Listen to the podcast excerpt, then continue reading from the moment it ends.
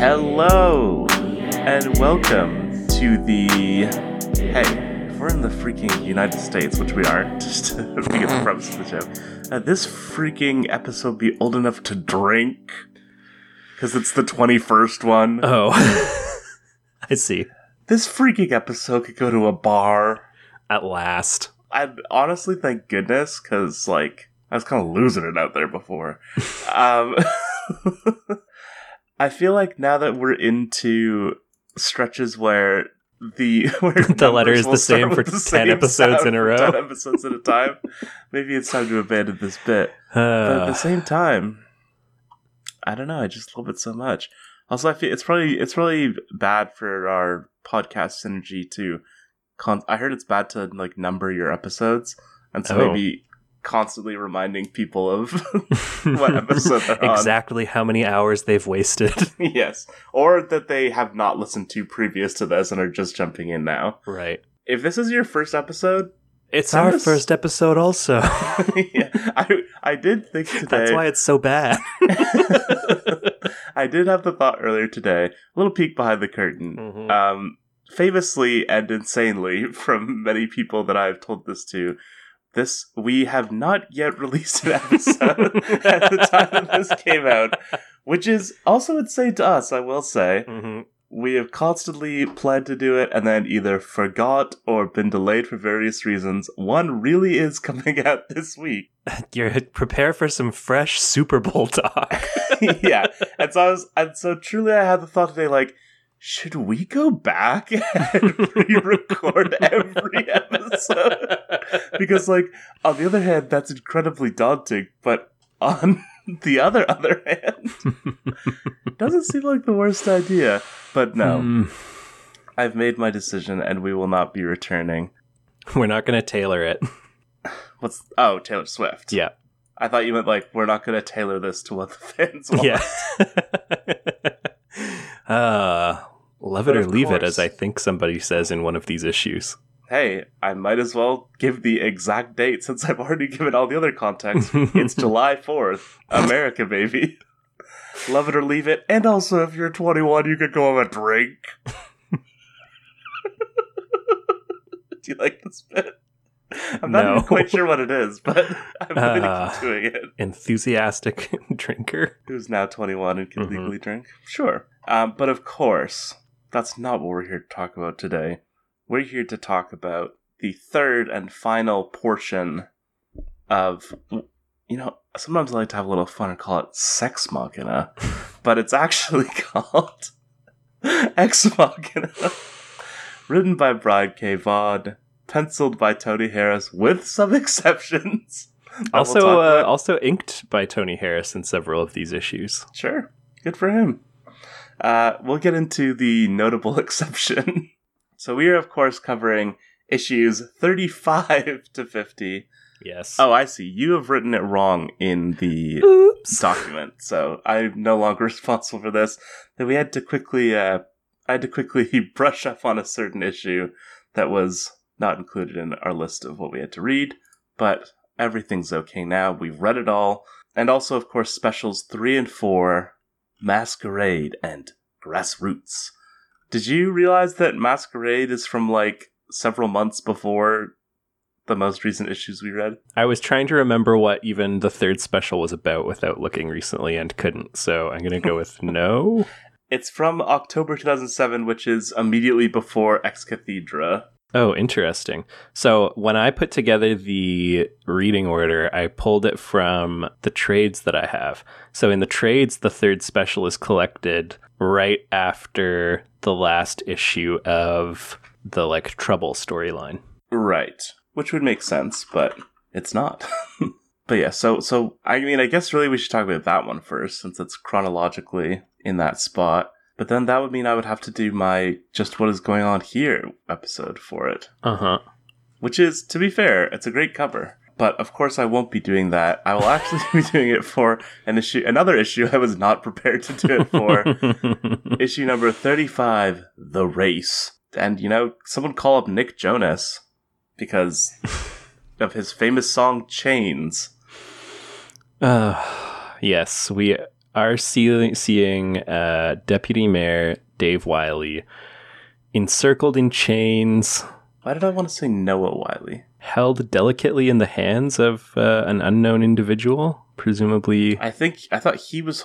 Oh, may, I, I don't know. I thought he was holding out his hands, but that doesn't really make sense no, from a not, perspective are point of view. his hands. He also is backdropped by like the Union flag? Question mark. But it's like hip. It's hypnotizing you, Yeah, and there's and some is that like hundreds machinery coding that's also like in the stripes of the flag. for a million dollars tell you. I will say, Tony heard me. Tony, Her- I, you've heard of the film Toni Erdmann? This is Tony heard me. Have you heard of the film Toni Erdmann? No. Well, they were going to make an American remake with Jack Nicholson, I believe, but Mhm. it never came to fruition. Anyways, what I Alas. thought I was doing my just what is going on here segment on was issue 36, Dirty Tricks Part 1, which is everything that I've said is missing in a cover. hmm and not just because of the babes. Although you have been vocal that you wanted to see more babes on the cover. I'm always saying this. Um, but it's a character other than 100. Yes. There is, it's an action shot. There's some dynamism to the cover. Yes. There's some elements of graphic design because like the letters are Yeah, kind of, like, it's like falling out the window. It's, it's a non-standard like just typeface for the title of the book. yes, and from then on, I feel like the covers continue to stay relatively interesting. Like there's another one in Dirty Tricks where she's like sort of like leapfrogging over his brain. hmm which is a good bit. Good, just I wanted to give Tony his due because we've been really, well, mostly me, have been really ragging on him for his staid covers. Mhm. He's really turned a corner. I feel like. Indeed, So you're welcome, Tony. Tony Herdman, Tony of 20, 2009, I guess at this point, maybe Wow. even 2008. famous comic book character Tony. We'll get to that. Oh, we sure will. Let's start though with uh, masquerade, which uh, it doesn't really matter where you put it in terms of the chronology because it's one of the it's it's the only issue I think that takes place entirely pre Great Machine. At Actually, least, I'll, I'll other say than a framing device. Other well i was going to say it's the only it's the only issue that i think we've read so far that doesn't have any additional flashbacks or or movements along the timeline it's all 1999 Other than a framing device, I is there Say. okay Yes, hold on because it's about on the Ku Klux Klan. oh right right right i forgot about all the all the kkk stuff Um, I have a note here that says anti-mask laws. I freaking wish. uh, pretty good by me. So basically, Uh. w- w- we also must point out this is penciled by John Paul Leon. rip Oh, recently uh, recently died yes So what's- paul leon his- What's his deal? he is a great penciler as i believe is on display in these issues um, sure. I think his biggest like recent thing that he did was uh, Kurt Busiek wrote. So Kurt Busiek famously did Superman's Secret Identity, which is like what if there was a guy named Clark Kent who had Superman's powers, but in our world. And then he did a similar thing for Batman called Creature of the Night, uh, but it was like a horror book with uh, John Paul Leon. And the premise of it is that like Bruce Wayne like is kind of like haunted by Batman, who is like a demonic bat creature that like comes and protects him.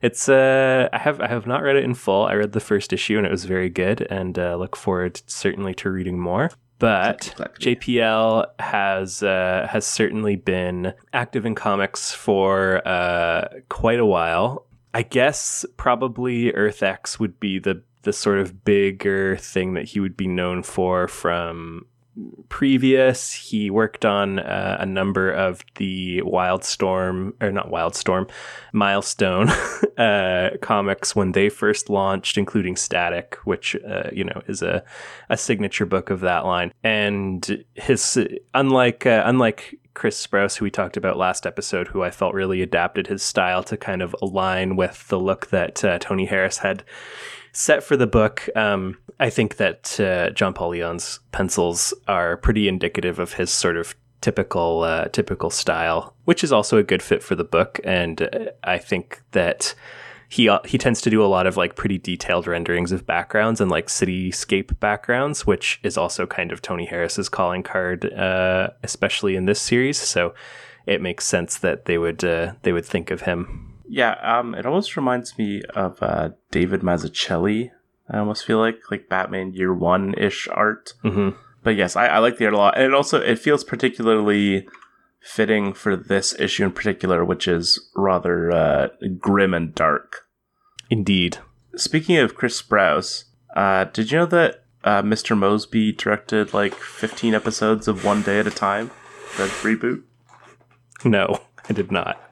Pretty interesting. I was looking at his Wikipedia the other day. Uh, I also frequently get confused because there is a butler on Downton Abbey named Mr. Molesley.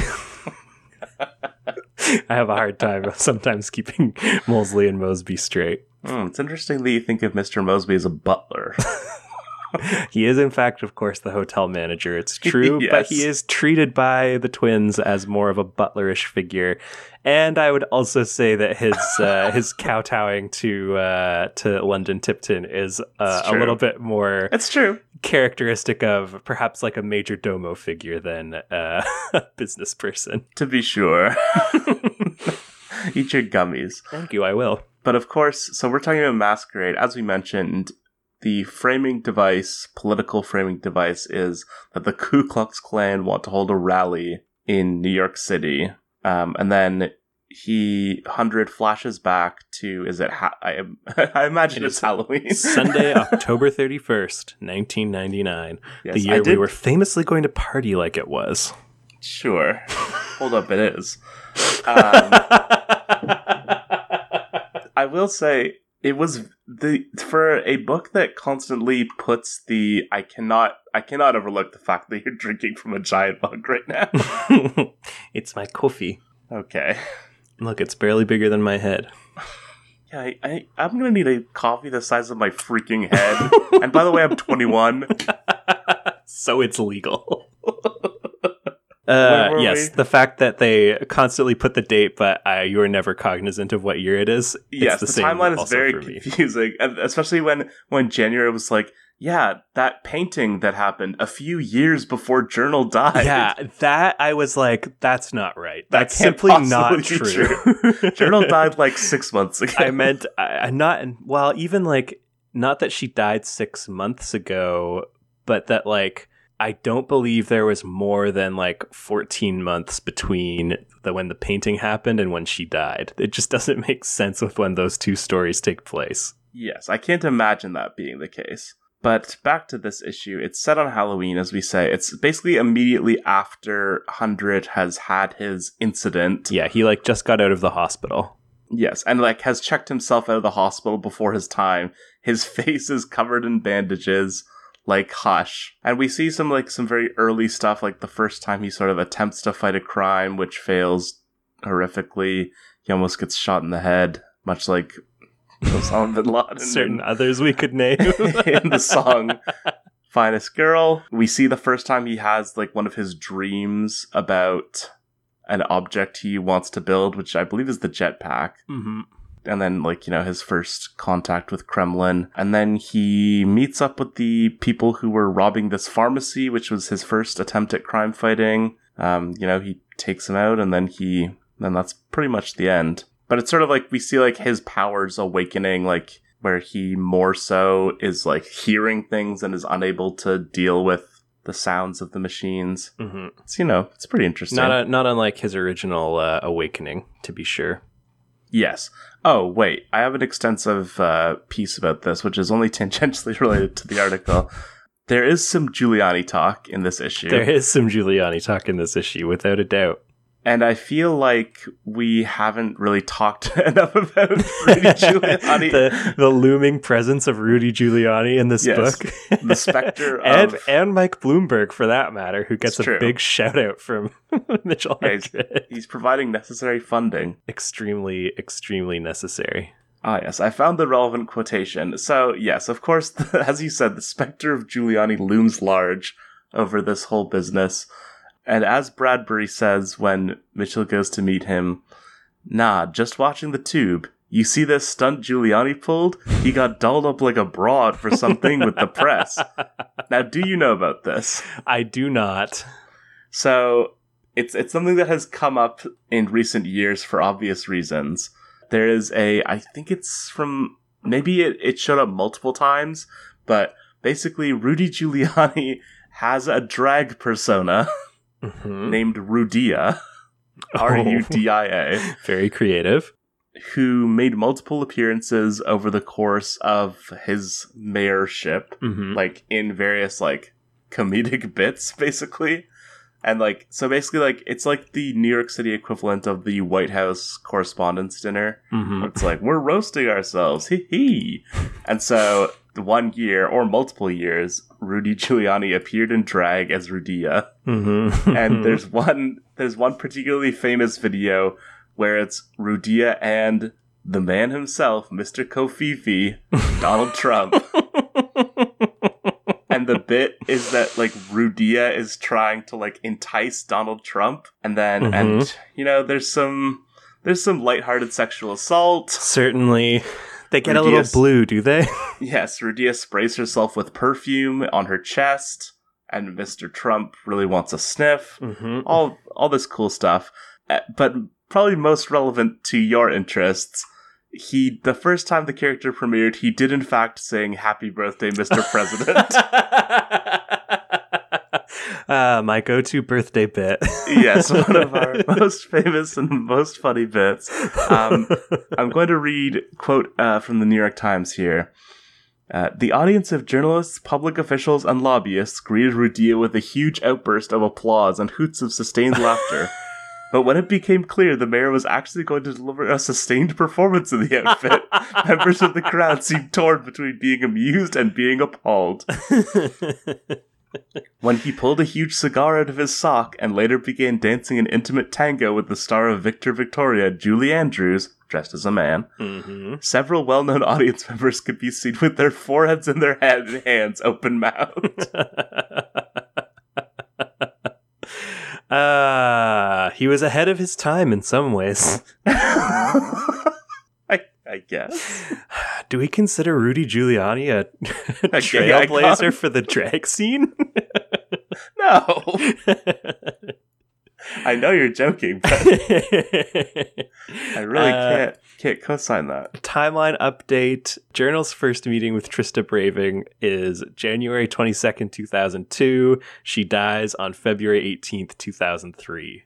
So almost Right. exactly 13 months, not several years. Or even a few years. The other only no, really notable thing about this issue, which I like, um, it is quite dark. You know, we do see like a beheaded pirate Certainly. because the guy's just like on a lot of drugs, I guess. But the thing that gets brought up vis-a-vis the Ku Klux Klan is that Hundred says, "Anonymity is the fastest, most efficient way to let the rest of us know that you and your beliefs are worthless." Which just seemed like an interesting take. It is an interesting take. I guess not surprising from Tough on Crime, Mitchell Hundred. Yeah. Does he he talks about the Patriot Act, doesn't he? Or is it just that, that those I issues don't- sort of allude to? Yeah, I don't think he ever specifically mentions it, but but yes, certainly uh certainly presaging uh internet discourse question mark, but I think it's intended more to be re- reflective on his uh like view of his own time wearing a mask and therefore Right. projecting it out onto others. yes, certainly. But uh, but by and large, I, I agree that as much as this is a, a very pleasant issue to look at, it does have big fill in energy as far as like what actually happens in it. Yeah, well, it is a special. it is a like, you know, special, see- although the schedule. I was looking at the Comichron sales charts, and the schedule gets a little spotty uh, Mhm. starting around this time. There are many months where nothing comes out, and sometimes stretches of like four months where the only thing that comes out is one of the specials. So Yes, I noticed this as well. it is a special and it also still kind of has that fill in energy. right, exactly. Uh, and like, I mean, like, it's not like there's anything in this that couldn't just be like a one-off issue. Yeah.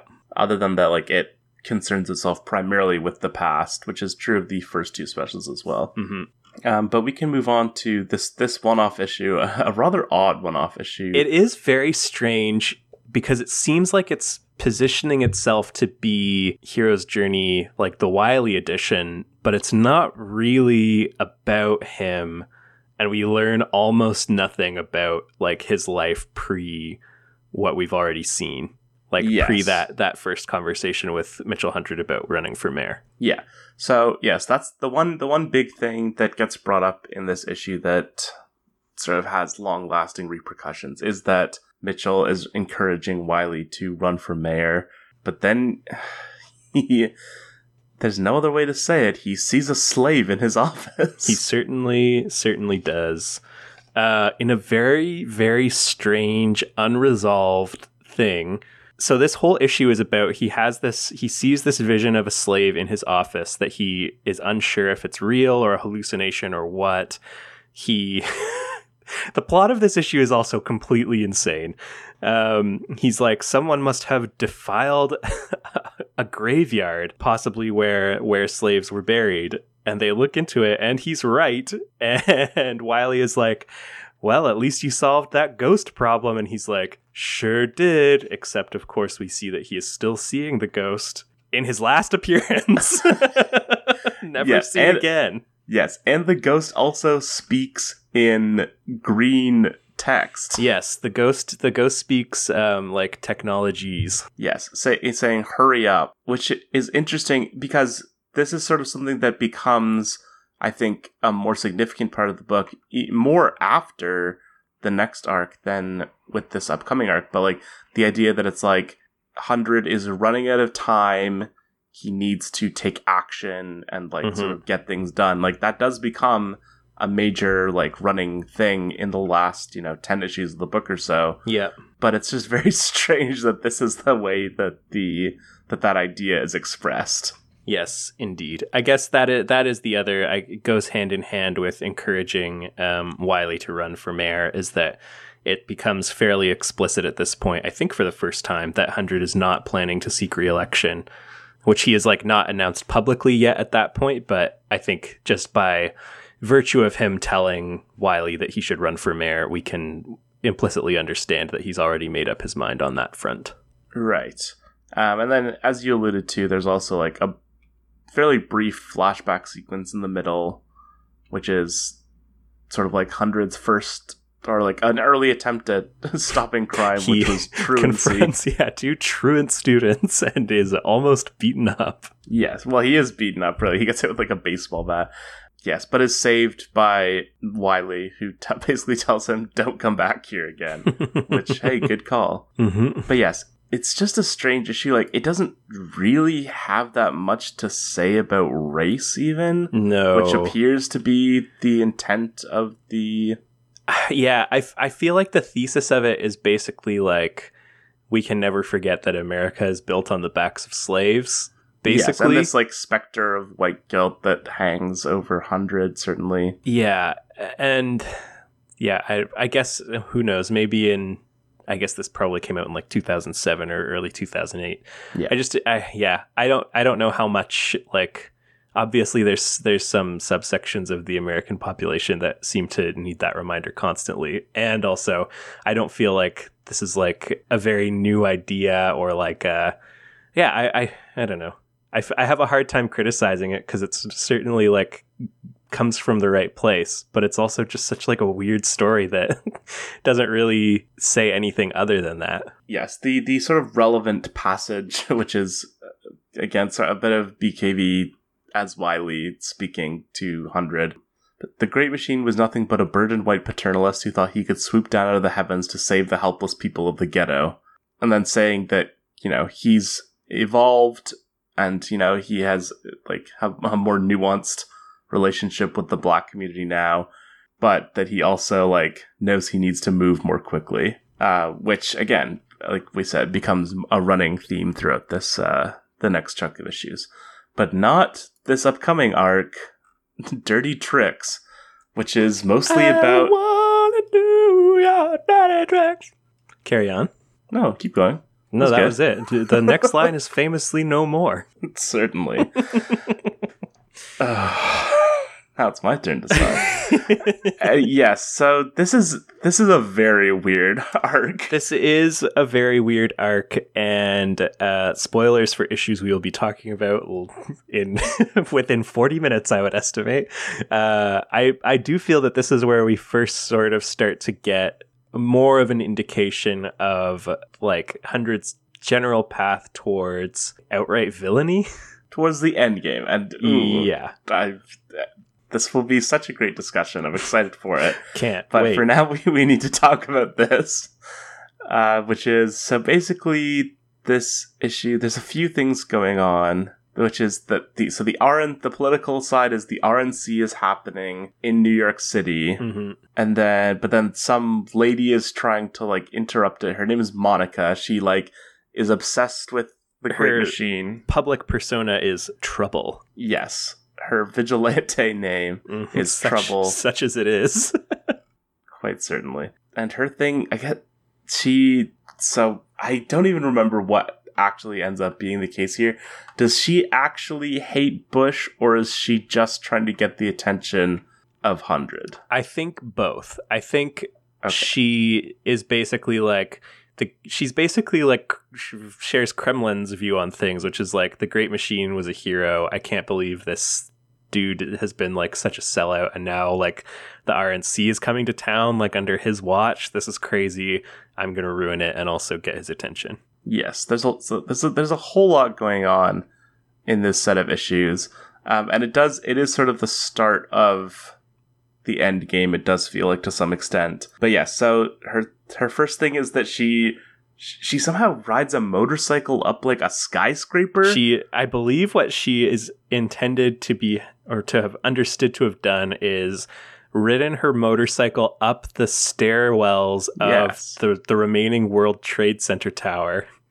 Then she launches over the edge with her bike and pulls her chute, the top of which reads "Bush sucks cock." yes, so yes, it is said she is parachuting into Ground Zero.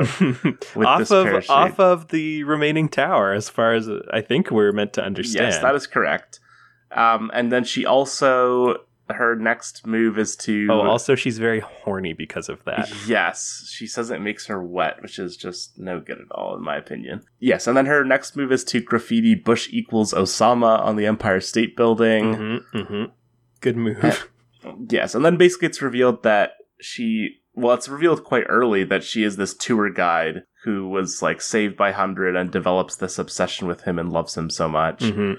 And then eventually she comes in and then is punched in the face. After, oh, right. Yeah. She gets a kiss from Hundred. She does get a kiss. Okay, let's let's talk about this scene momentarily because on the one hand, blackmailing someone to get a little smoochy, not a great look.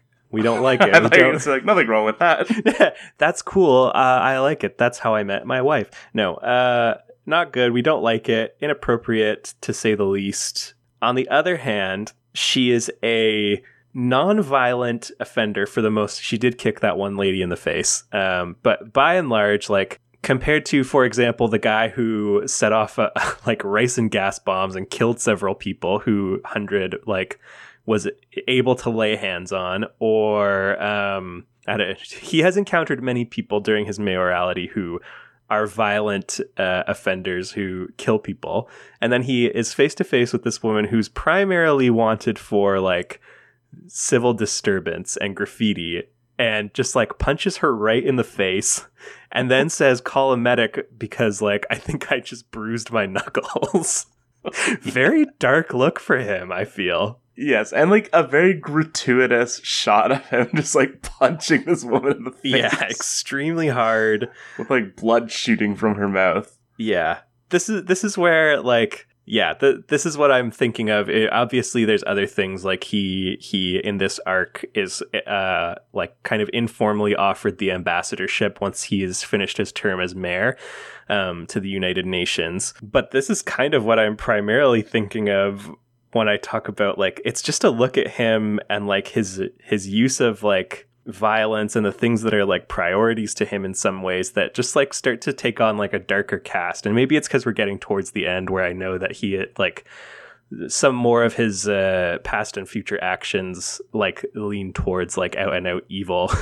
But yeah this is this is i feel like a moment where i start to be like now he stops looking like a good guy most of the time Yeah, like it's it's not like he's acting dramatically different, but like certain thing, like his sort of like generally like sarcastic tone and very pragmatic tone start to feel much like more sinister. right like it moves it moves from like utilitarian in a way that is motivated from a place of like genuine desire for the like well-being of all and starts to move towards like callousness or or like self-interest Yes, certainly. Another interesting scene just that's somewhere in this arc that I wanted to talk about briefly is the scene with Leto, mm-hmm. the former comic shop owner, which is I, it's uh, like I'm not sure entirely what to take of it, but is like really really interesting.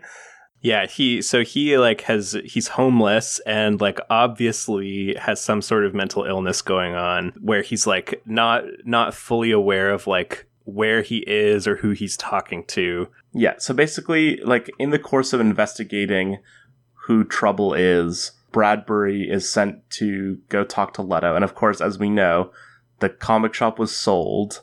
Yes.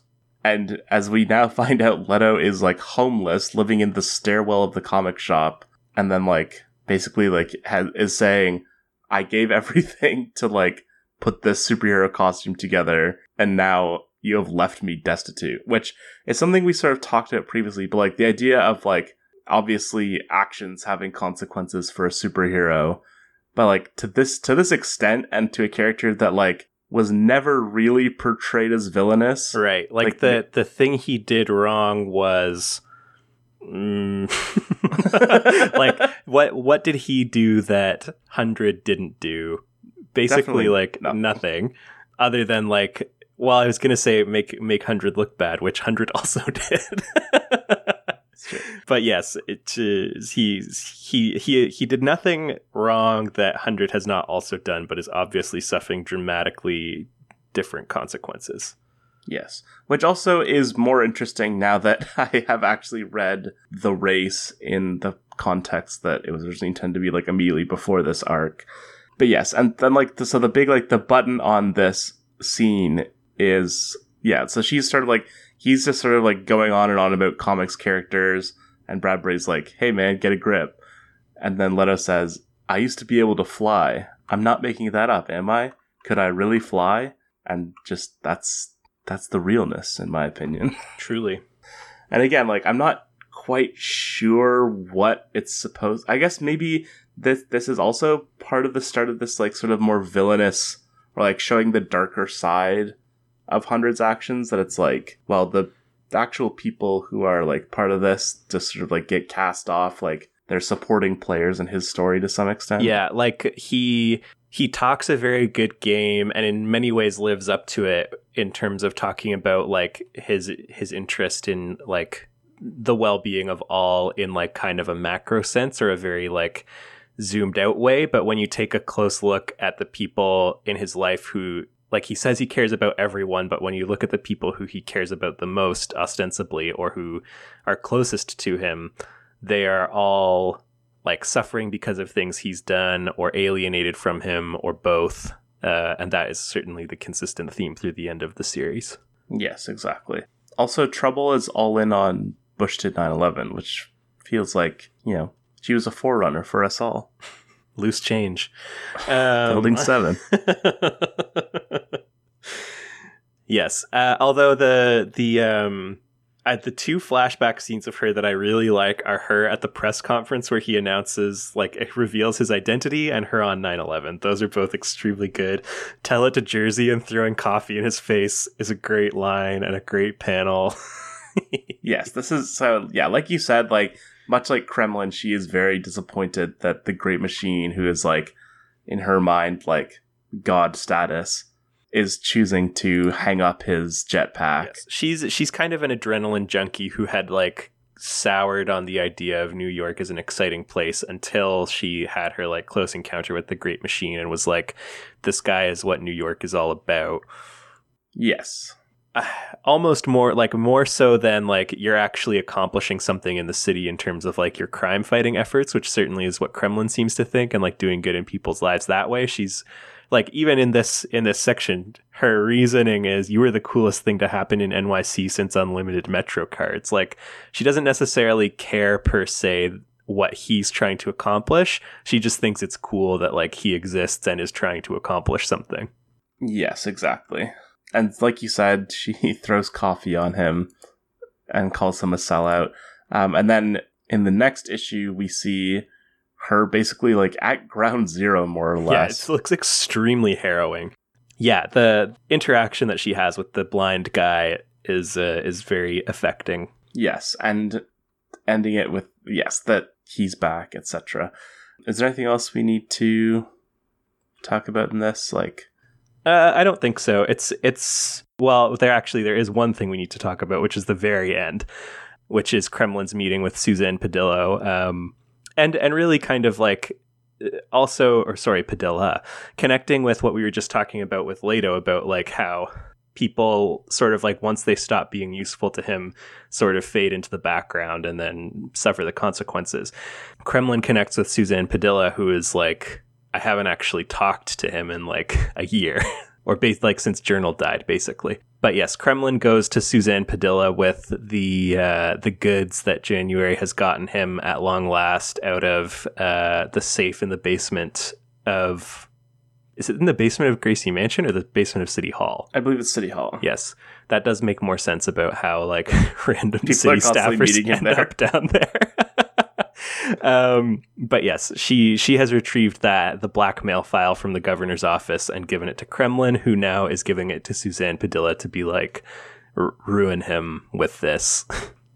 Yes, which we'll get into after a bizarre issue. Uh, but yes, like the, I think that this is almost hurt in a way by the fact that it's the last story arc before like the most like, like the conclusion, basically. yes, the story arcs that focus very heavily on the more overarching story and sort of getting to the root of what's going on exactly. Yeah. It it just it starts to feel like very unimportant. And Yeah. also the fact that it's like no one's getting killed here. There's not a serial murderer. yeah, there's not- a, there's no serious threat to him or to the city in any physical sense. It is like the the antagonist is like pretty benign, all things considered. And it, it kind of that is sort of at odds with how important some of the political stuff is, as far as like pushing Wylie to run for mayor, making starting to make it clear, like ever since his uh, his vision of God telling him that he was going to be president, he has like started to bring more people into the possibility of him looking at some sort of uh, federal office. And tho- those are also important parts of sort of the longer running story that, in terms of their significance, really overshadow anything that particularly happens with Trouble. Yes, like the it's like oh the RNC won't come here and it will cost New York like hundreds of millions of dollars. Like it's mm-hmm. a very nebulous threat. Yeah, very abstract. especially since and you know this becomes more of a concrete thing in the coming issues but if we already know that Mitchell isn't seeking re-election then like anything that's politically driving sort of becomes a little less impactful because it's like well he won't ultimately really have to live with the consequences of this Yes. um issue 40 it's a truly insane issue it's Oh. called ruthless It is certainly called that. Boy, the the premise of this issue is Mayor Mitchell Hundred would like to hire a uh, creative team to publish his comic book biography as like a charity thing, and he is meeting with potential creators to uh, to talk about that. And we get to witness his uh, the interview of the creative team of Brian K. Vaughan and Tony Harris. Uh, which this is insane It is a- clear it is a crazy issue. What what do you think of this issue by and large? Um, I think there's some really interesting and good parts of it, but also like it seems so ill-conceived and like I don't know why you would like it's it's a very gutsy thing to do to be like this is a good idea. Like let's run let's really run with this. It's it's just it's insane. It's insane that he thought to do this and that decided to go through with it and he looks like agent 47 he does look like Agent 47, and also that is an extremely accurate depiction of him. Um, yes, I I can only agree. I hate the concept. There are some good moments. Overall, I don't love the issue, which is interesting because I feel like by and large, when I see this brought up, if it, I feel like if people talk about it, it's generally pretty favorably. Yes, like I I saw like a contemporary and like it feels like something that like it would hit the newsstands and have everyone talking about it. Like it's so crazy that they did this.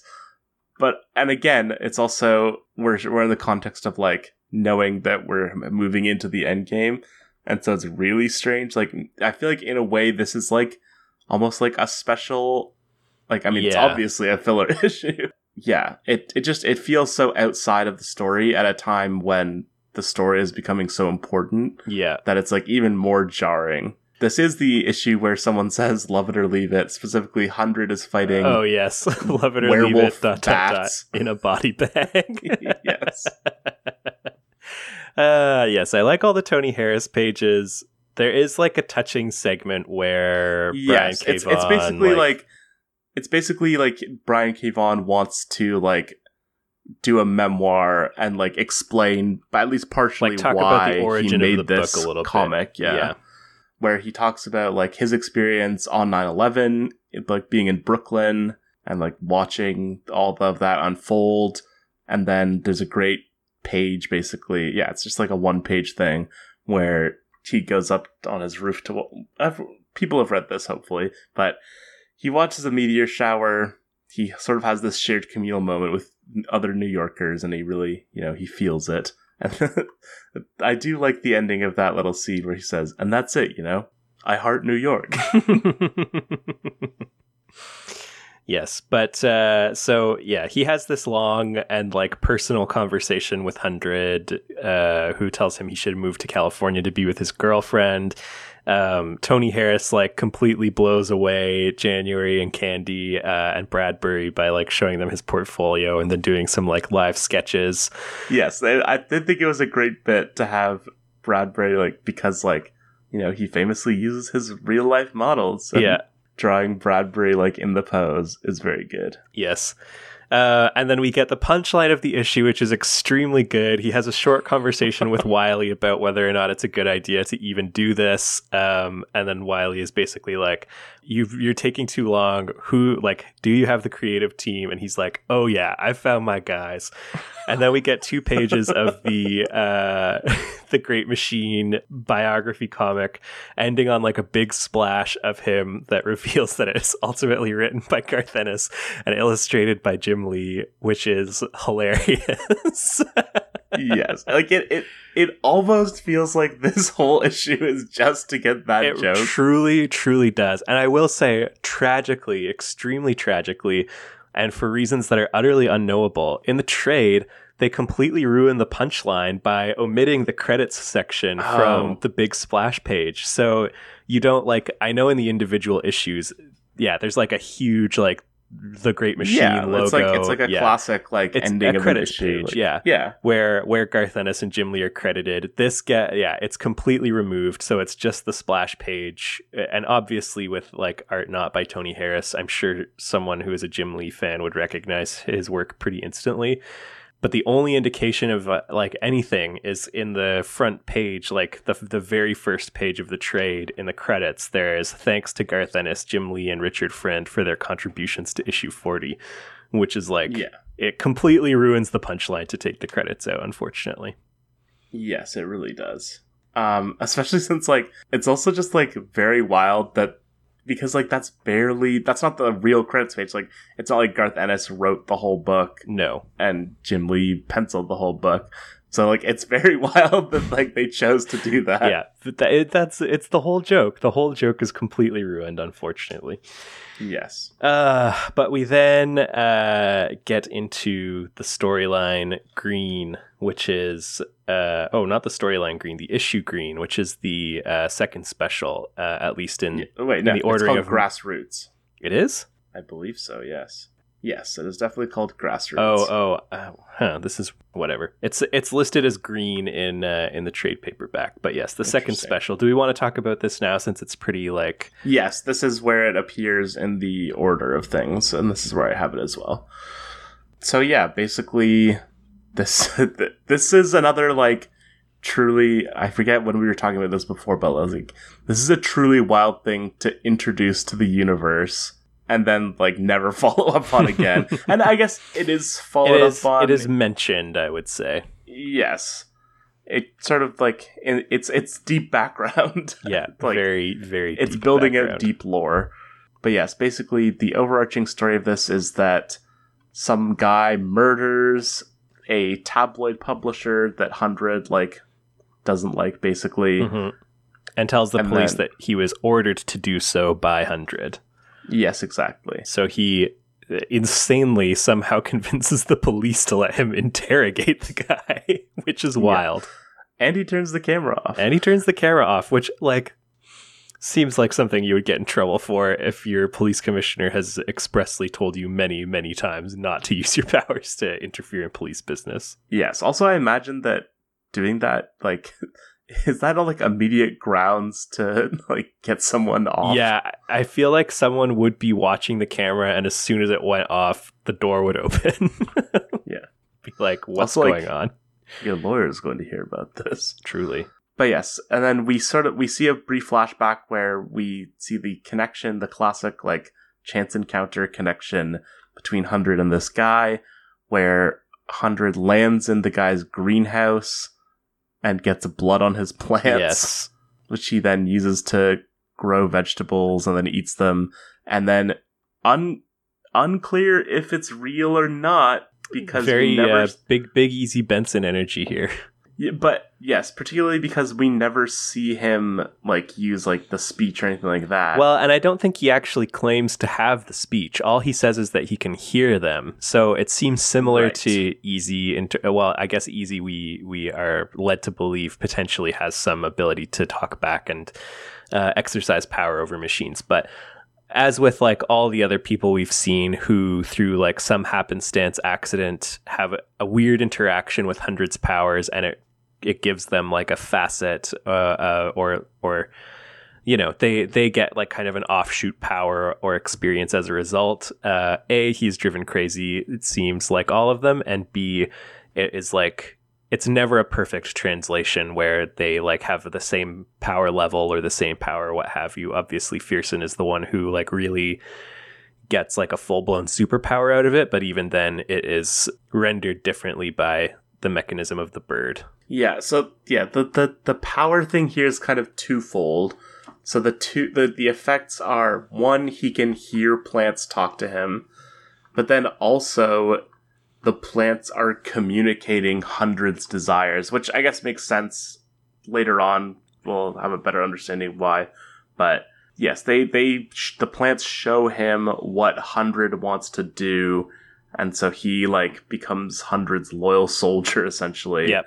And and suggests that he has been selling blood Yes. fruit to like infect other people who we never see, so we have no idea if that's uh, if that's true. And also like it's not clear whether or not he really is receiving hundreds desires because he says that he was told next to kill the comic book people which like gives hundred uh the idea that he should be like harder on comic book publishers about their like bad environmental practices. But i don't think we have any indication that he feels it like yeah i, I don't think we're meant to believe that like oh hundred wanted like also hated comic book people and wanted them dead. Like it makes sense why you can like you can sort of see how it would make sense for him to be like angry at See the how? newspaper Thank you, Jamie Foxx, For him to be angry at the newspaper guy and that to like transmit through the plants, and this guy is like, he wants me to kill him. But it just doesn't like flow that he would also like have any similar thing with the comic book stuff. Yes, he's definitely completely insane. Not unlike certain other killers we could name. Exactly. Harry But- Hole's uh Nemesis. Oh, what a fun what a fun element of the snowman that doesn't get mentioned that the detective's name is Harry Hole. I believe it's actually pronounced like Hole or something, but they Yes, definitely like, in the movie in- just say Harry Hole. Have you seen the movie? Mm, No, I've seen many trailers. oh, I would I feel like I should watch it actually. But yes, it's like it's set in Sweden, so yes, or Norway. Norway. But yes, shall we move on to ring in the new? We shall ring out the old is in fact, I believe, the title of. Uh, Yeah, I feel like you have some titles that I don't have. Oh, it is. It is ring out the old. Sorry. uh, but yes, this uh, issue obviously implied centered around uh, New Year's Eve and uh, the one experience that all New York mayors and all pubescent boys have in common: the big ball drop. Oh, okay. Uh, yeah. So the the most important element of this is we see it quite near the beginning of the arc is that Hundred officially announces he won't be running for mayor, um, and then sort of gives himself this task, which is to balance the New York City budget and like fix the school system, which is something that has been brought up many times going back to near the beginning of the issue. He basically says like I'm going to increase taxes massively. Like he says he's gonna like like a twenty percent tax increase, something crazy like that on property tax, putting my money where my mouth is essentially, um, which is very well received. Yeah, Universally. Rare to announce massive tax hikes and have it be extremely well received. I do like what he says about taxes, though, uh, where he says taxes are a necessary evil with slightly more emphasis on the necessary part. Is like I think a good uh like take on sort of like the I guess it's not really like libertarian per se or no, like it's at very all much not. um, they they would be anti-tax certainly. I don't know. It's it seems like a good like stance to put in his mouth as a guy who like Yes. leans Republican in some ways, but also like l- really likes to put like a lot of energy and effort behind like social programs as like run and offered by the government to to be like basically like yeah obviously no one likes paying taxes but you do like all this other stuff we do and in order to do them we need money so sorry. Here come the taxes Here come the taxes. everybody knows that here come the taxes Sure. Um, and then the so that's like one.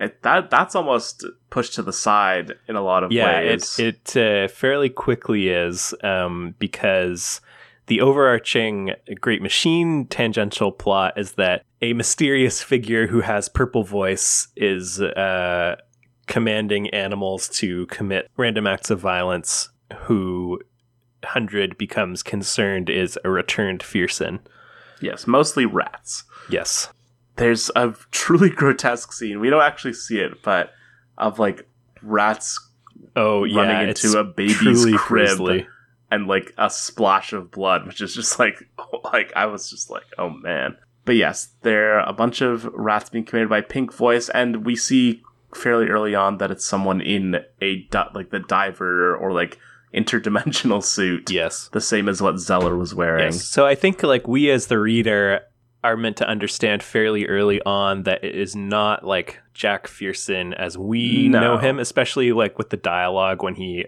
is first shown. But I do think we're supposed to expect that when the mask is removed, it's going to be an alternate dimension Pherson, perhaps. Oh, really? I, so I I didn't have that thought. I didn't really know who I was expecting it to be. I didn't. I was not expecting it to be Pherson. Um, partly just because like this series is very into red herrings, Yes. and like the person who like it first gets brought up to possibly be is almost never who it actually is. So I don't I don't I don't know what I thought really. I was just like, who's this gonna be? or that it would be just like some kind of interdimensional traveler in the same way that Zeller was, or Mhm. something like that. Or but then there's also this essentially is the political storyline that is truly insane um, about this white box, which Yes. is only alluded to. We have no idea what it does or even what it is really. But all we know is that there's a white box which can You're is talking about at this point. yes Okay, yeah. yes I know what it is now. this potentially incriminating piece of like content that is a white box. Yes, Suzanne Padilla um, like gotchas Bradbury by like staging an assault in the park Yeah, where really he's weird. jogging, and when he goes over to help, she's like, "It's me. Tell me everything you can about the white box." And he's like, "Uh oh." Yes. Um, and then Bradbury goes to. Do, you- do we know exactly where he goes to? to Seems like to a- find the box. Yeah, I seems I like a real New Jersey thing. Yeah, it seems like he goes to a storage locker in Jersey. yeah, like a truly insane building. It's just like a warehouse full of random boxes. Yes, very And then- Raiders of the Lost Ark. Yes, predictably, it is in box 100, uh, underneath a bunch of porno magazines, Classic. including. I'm looking at one right. So the main. I, I wonder if perhaps it's like Bradbury's like storage unit, and and hundred was like hide the white box, like almost like I don't even want to know where it is, just like put it somewhere safe where no one will ever find it. Uh, Yeah, and so he, he- was like, he- "I've got all my dad's pornos in my storage unit. I'll just toss it under there." Yeah, he and I, I don't know if he does refer to it explicitly another time, but in the scene where he is actually in this warehouse, he says, "I'm at the place." So, Yeah. but yes, there are copies of Tits McGee, and then and then there's another one which like his hand is obscuring most of it, but all it's all it says is just nipples, cocks. uh, good stuff. Good stuff. Um, but yes, the uh, he has this encounter with Suzanne Padilla, and then immediately goes to Hundred, who like plays right into her hand by being like, "You should go destroy the box," and then she just like follows Bradbury out to. Uh, yes, she really plays them. she really, really does play them. Let's let's just finish pulling at the the thread of this storyline, which I think is the the most consequent. Well, not the most consequential, but at, in the end, it's is a pretty consequential. it is a pretty series of consequential series of events, certainly. So she confronts Bradbury, who is uh, deeply incriminatingly standing with the white box uh, in a glowing white a box. glowing white box in his hand, which uh, Suzanne Padilla confronts him about and basically is like, want to change your story. And what we learn is, or what we have already learned is, at this point, is that Hundred made the box and gave it to Bradbury and told him that he was worried about another terror attack and that he wanted him to take the box to a list of like various locations while he was in his isolation tank polling places during the election. well, yes, yes. And so Bradbury looks at the list and is like, these are all polling stations. And he's like, well, so was the World Trade Center on like a primary day when, uh, like when 9 11 happened. Offers some like ostensibly plausible rationale for why that might be. Suzanne Padilla uh, reveals that his landslide win, as it's been described to us previously, was in fact a 20,000 vote win, which was considered a landslide because he was so far behind in the polls previously. does not make any sense. So to be fair, that's not that's not how that word works. But yeah, it is. Yes. It certainly is not. Bradbury's explanations are, or or general explanation is he was visiting polling stations where, uh, like in districts that he knew they were ahead, just to like kind of check on things, see how they were going. All of the polling stations that he visited are places where Hundred was already projected to win. Yeah, basically, like offers up some more uh, shaky, if ostensibly plausible, reasoning for why. but but we know that's not true, right? Because I don't he- think we like. I th- well, I think. but Mitchell gives him the list before the election. Oh, right? oh, you mean like it's not true that Bradbury was just like checking up on places that he knew he was projected to win or anything like that? Yeah, I'm not. Uh, yeah, I think I think he is telling her those things basically to like try and like put her off. Like that's kind of his official response, so to speak. Yes. Um. So yeah. So basically, so let's talk about this. Basically, the I wouldn't even call it an implication. The thesis put forth by Suzanne is that this white box in some way influenced the voting count So yeah, and allowed the election to be essentially rigged in favor of hundred. Yes. The first time I read through, I assumed because they have so many times talked about the reason that he was put in isolation was to prevent him from rigging the voting machines. I had always previously assumed that like the he took the box around and it was like sending a signal to the voting machines while he was there. I realized on this reread that because the white like power is control over humans that what he was actually probably doing was persuade like influencing the people at the Ah. polling stations to cast votes for 100 That's interesting. i think is the explanation that makes the most sense but yeah we yes, don't and and like you know would would never show up on any kind of yeah but given that we don't know what the white box does like we never see it in action before it's broken and like i don't i don't think we're actually supposed to have too much conflict about whether or not like he did it like i think he did it is is what we're So- meant to understand I believe that that happened. I think the question is was Mitchell aware of what Right. he Did was he doing know what he was he doing? did it? I Which I think is a very interesting question. uh, it is an interesting question. I think he did, and I think he knew that he could take advantage of Bradbury to go and do it on his behalf without like really damaging himself in any way or it costing him anything because as Bradbury says when Suzanne asks him what he thinks off the record he says I don't care if he stole every single vote he got he was like the right man for the job and if people needed to be like somehow forced to see it then I don't care. That was like what needed to happen. So he knows basically that Bradbury is already like a zealot for him. It's not going to damage him in any way to ask him to do something that most other people would be like, seems pretty shady to me. yeah, that even if he had told him the truth, like there's a good chance he still would have done it. yeah. And and knew that like basically like he could get away with it clean the same way that he does with like suiting up as the great machine in the finale. Yeah, I. It's a, it's a very interesting question. I I'm not hundred percent sure what I what I think.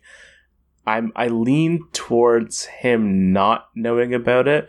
So basically, at at the same time that this is happening, 'cause- so we can sort of get into the the nuts and bolts of this whole thing, which is truly wild. But so I'll I'll lay out the landscape as I understand it, and you can tell me if I'm off base in any way Sure. So basically so while this is all happening with the white box mitchell has discovered that the guy in the diver suit who's using the pink speak is in fact a pink box and is basically a robot. And that so he has been sent so basically here's how it works.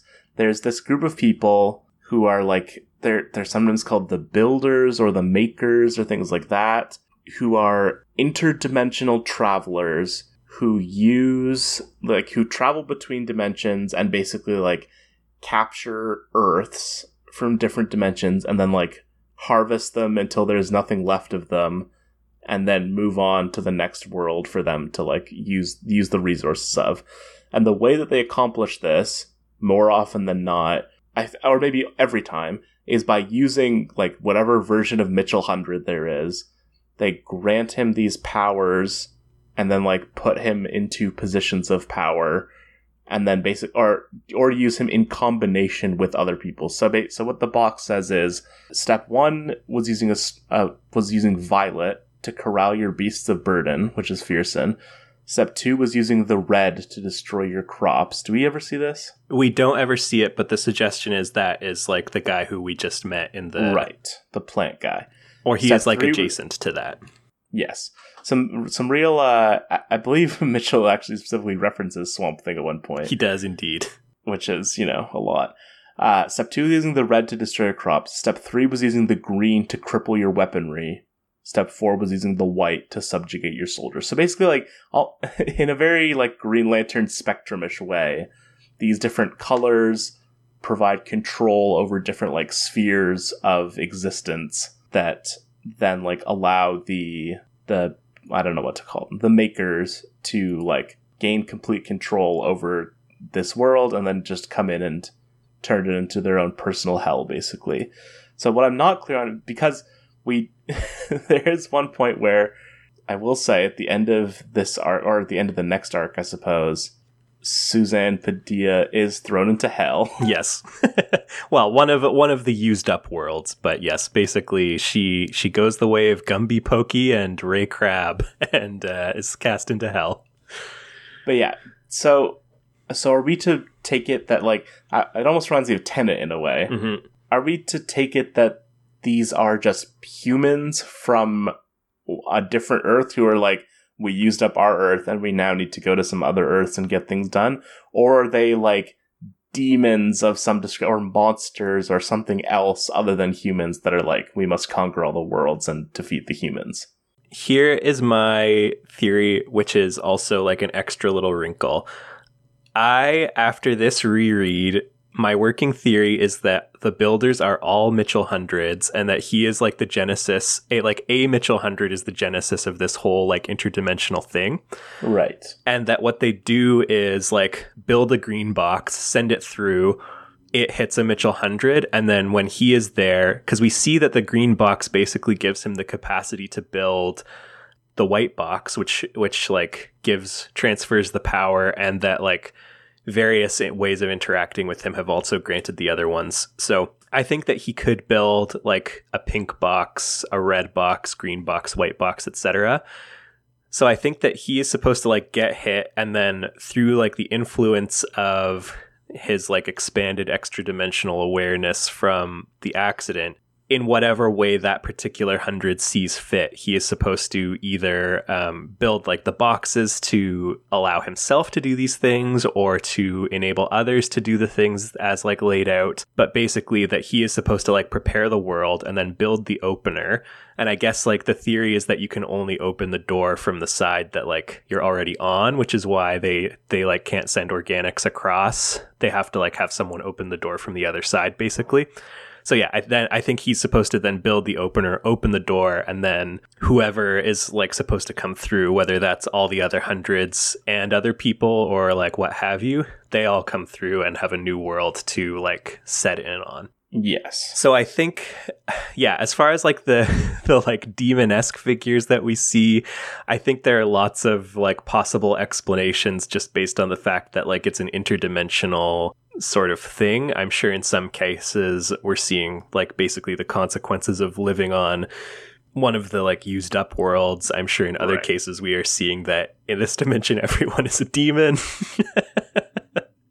but yeah, that's that's kind of where I have like increasingly gone to over like the course of rereading these issues this time around.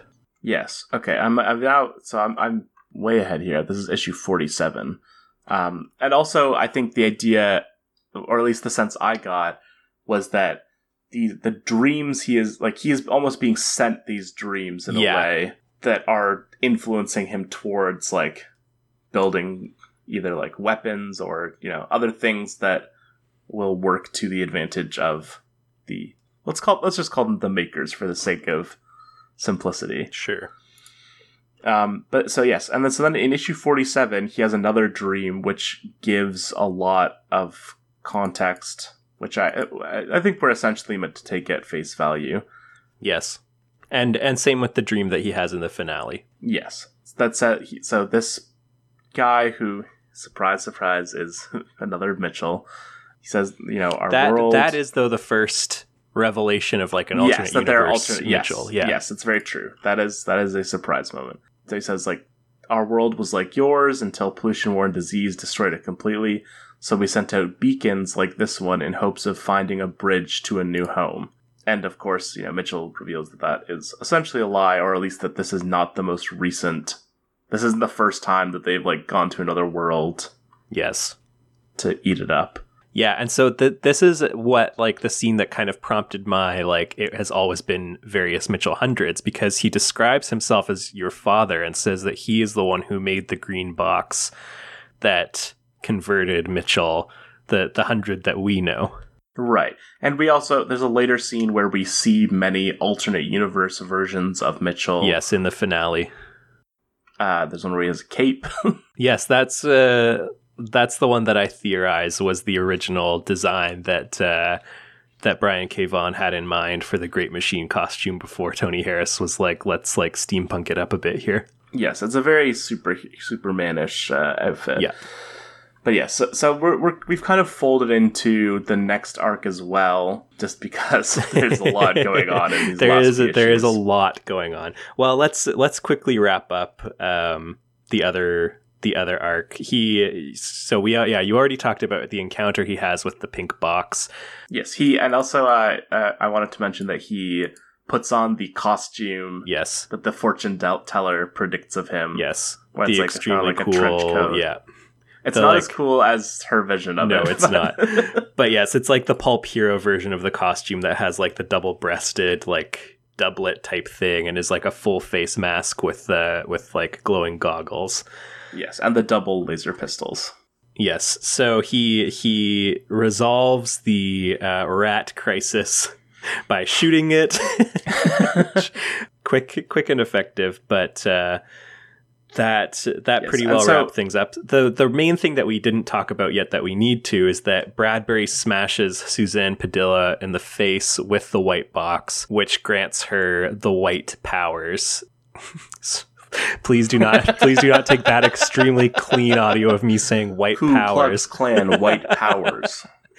it grants her the white powers and and like as with everyone else who has been transformed except but also maybe including 100 uh she is like her personality is overwritten and she's driven completely insane a la the Snowman Killer. Yeah. Yes, I understand. But, so another question. So the pink, the pink robot. yeah Why is he? Sa- I know they they refer to him as a probe, yes or he refers to him. It refers to itself as a probe. yeah i believe it, it says that it was sent specifically to find out why 100 has not been doing what he's supposed to be doing and he is one of several that was sent to do so Right. I was sent to determine why you have not completed the mission that came with your abilities. So he like he came over, he basically like stirred up trouble in the way that he knew was most likely to get 100 like on the hunt for him. And then when he had him alone was like what's the deal? Right. And as uh, it gets mentioned in one of the final issues, but the sort of the idea that for every, as he puts it, as one of the hundreds puts it, for every one hun, oh wait, are there a hundred of them? Whoa, Who knows? This, this just got They do so all call deeper. him 100. yes, exactly. That for every 100 that is like fighting against them, there are two more that very willingly get on board with him Mhm. with the whole concept of ruling the interdimensional universe. Yes, and of course that is told to us by the Mitchell 100 who is a head mounted on spider legs aka Scuttler. Sure. Um, but yes, and so so that is technically the end of the arc in a sense, but really it leads very directly into the next arc, pro life. yes. Uh yes, it certainly goes uh directly into that. We get Suzanne Padilla's emergence as like arguably the scariest villain that he has encountered. Yes, I would agree. So yes, so she is, as is alluded to in the previous arc, she is looking for the opener, which is we see in a flashback, basically like an early what Mitchell thinks is an early prototype of the laser pistol that just does not work properly. Which uh, hold, let's let's discuss this quickly. He he uses it to confront a guy who what is his deal? He He's is- wearing a beret that says to hell with Hitler and also has a Hitler mustache. what is going on? Who is this guy? Is he like I was so confused by what he was supposed to be. Like is he reclaiming the Hitler stash? Is that why he has that? I don't think so. I think he is like a crazy like he's like an army vet slash An easy Benson type. Yes, he's just like a, a he's like a crazy guy of the military of the really into the military bent who like has kidnapped his son and is like holding him hostage with a huge shotgun pointed at his head. I am seeing here that Let Let George Do It to Hell with Hitler in the US is a 1940 black and white comedy musical. Okay. Yeah, I I didn't notice his Hitler mustache before. I would imagine to hell with Hitler is an anti-Hitler sentiment. Seems like, but I just don't. Why does he have a Hitler mustache? it's, like, it's a fair question, and I don't have an answer for you. I found Um, it very confusing and spent a Yeah. long time looking at those pages, like much longer than they warranted. Figure to like only briefly show up in a flashback. I also Like- thought when he first appeared that he was Kremlin and they were doing like a training drill of some kind, where it was like, "What would you do Yeah, I if can see that? if I had like a kid and a, a shotgun to his head?" And I was like, "Huh, Kremlin looks a little off model here." And then I was like, "Wait a second.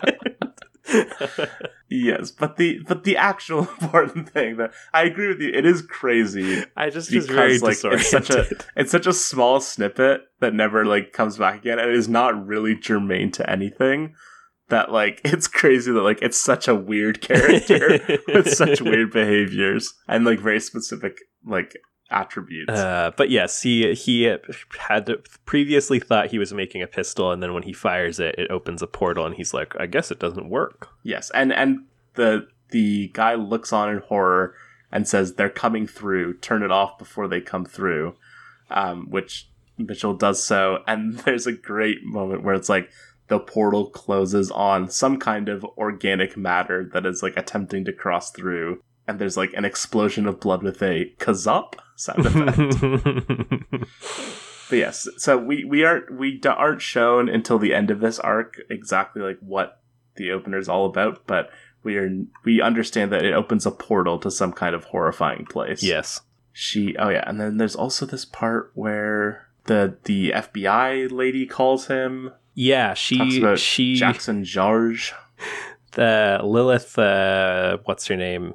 The, yeah, the the FBI agent he has interacted with a few times calls him uh, about the pit that uh, Easy Benson famously stared into and uh, was driven mad by, slash perhaps in fact as he claimed given techno powers. Yes, um, and also there there's a I, I didn't even catch this the first time, but there's a very brief reference that some reference to the fact that there are eleven dimensions of space time.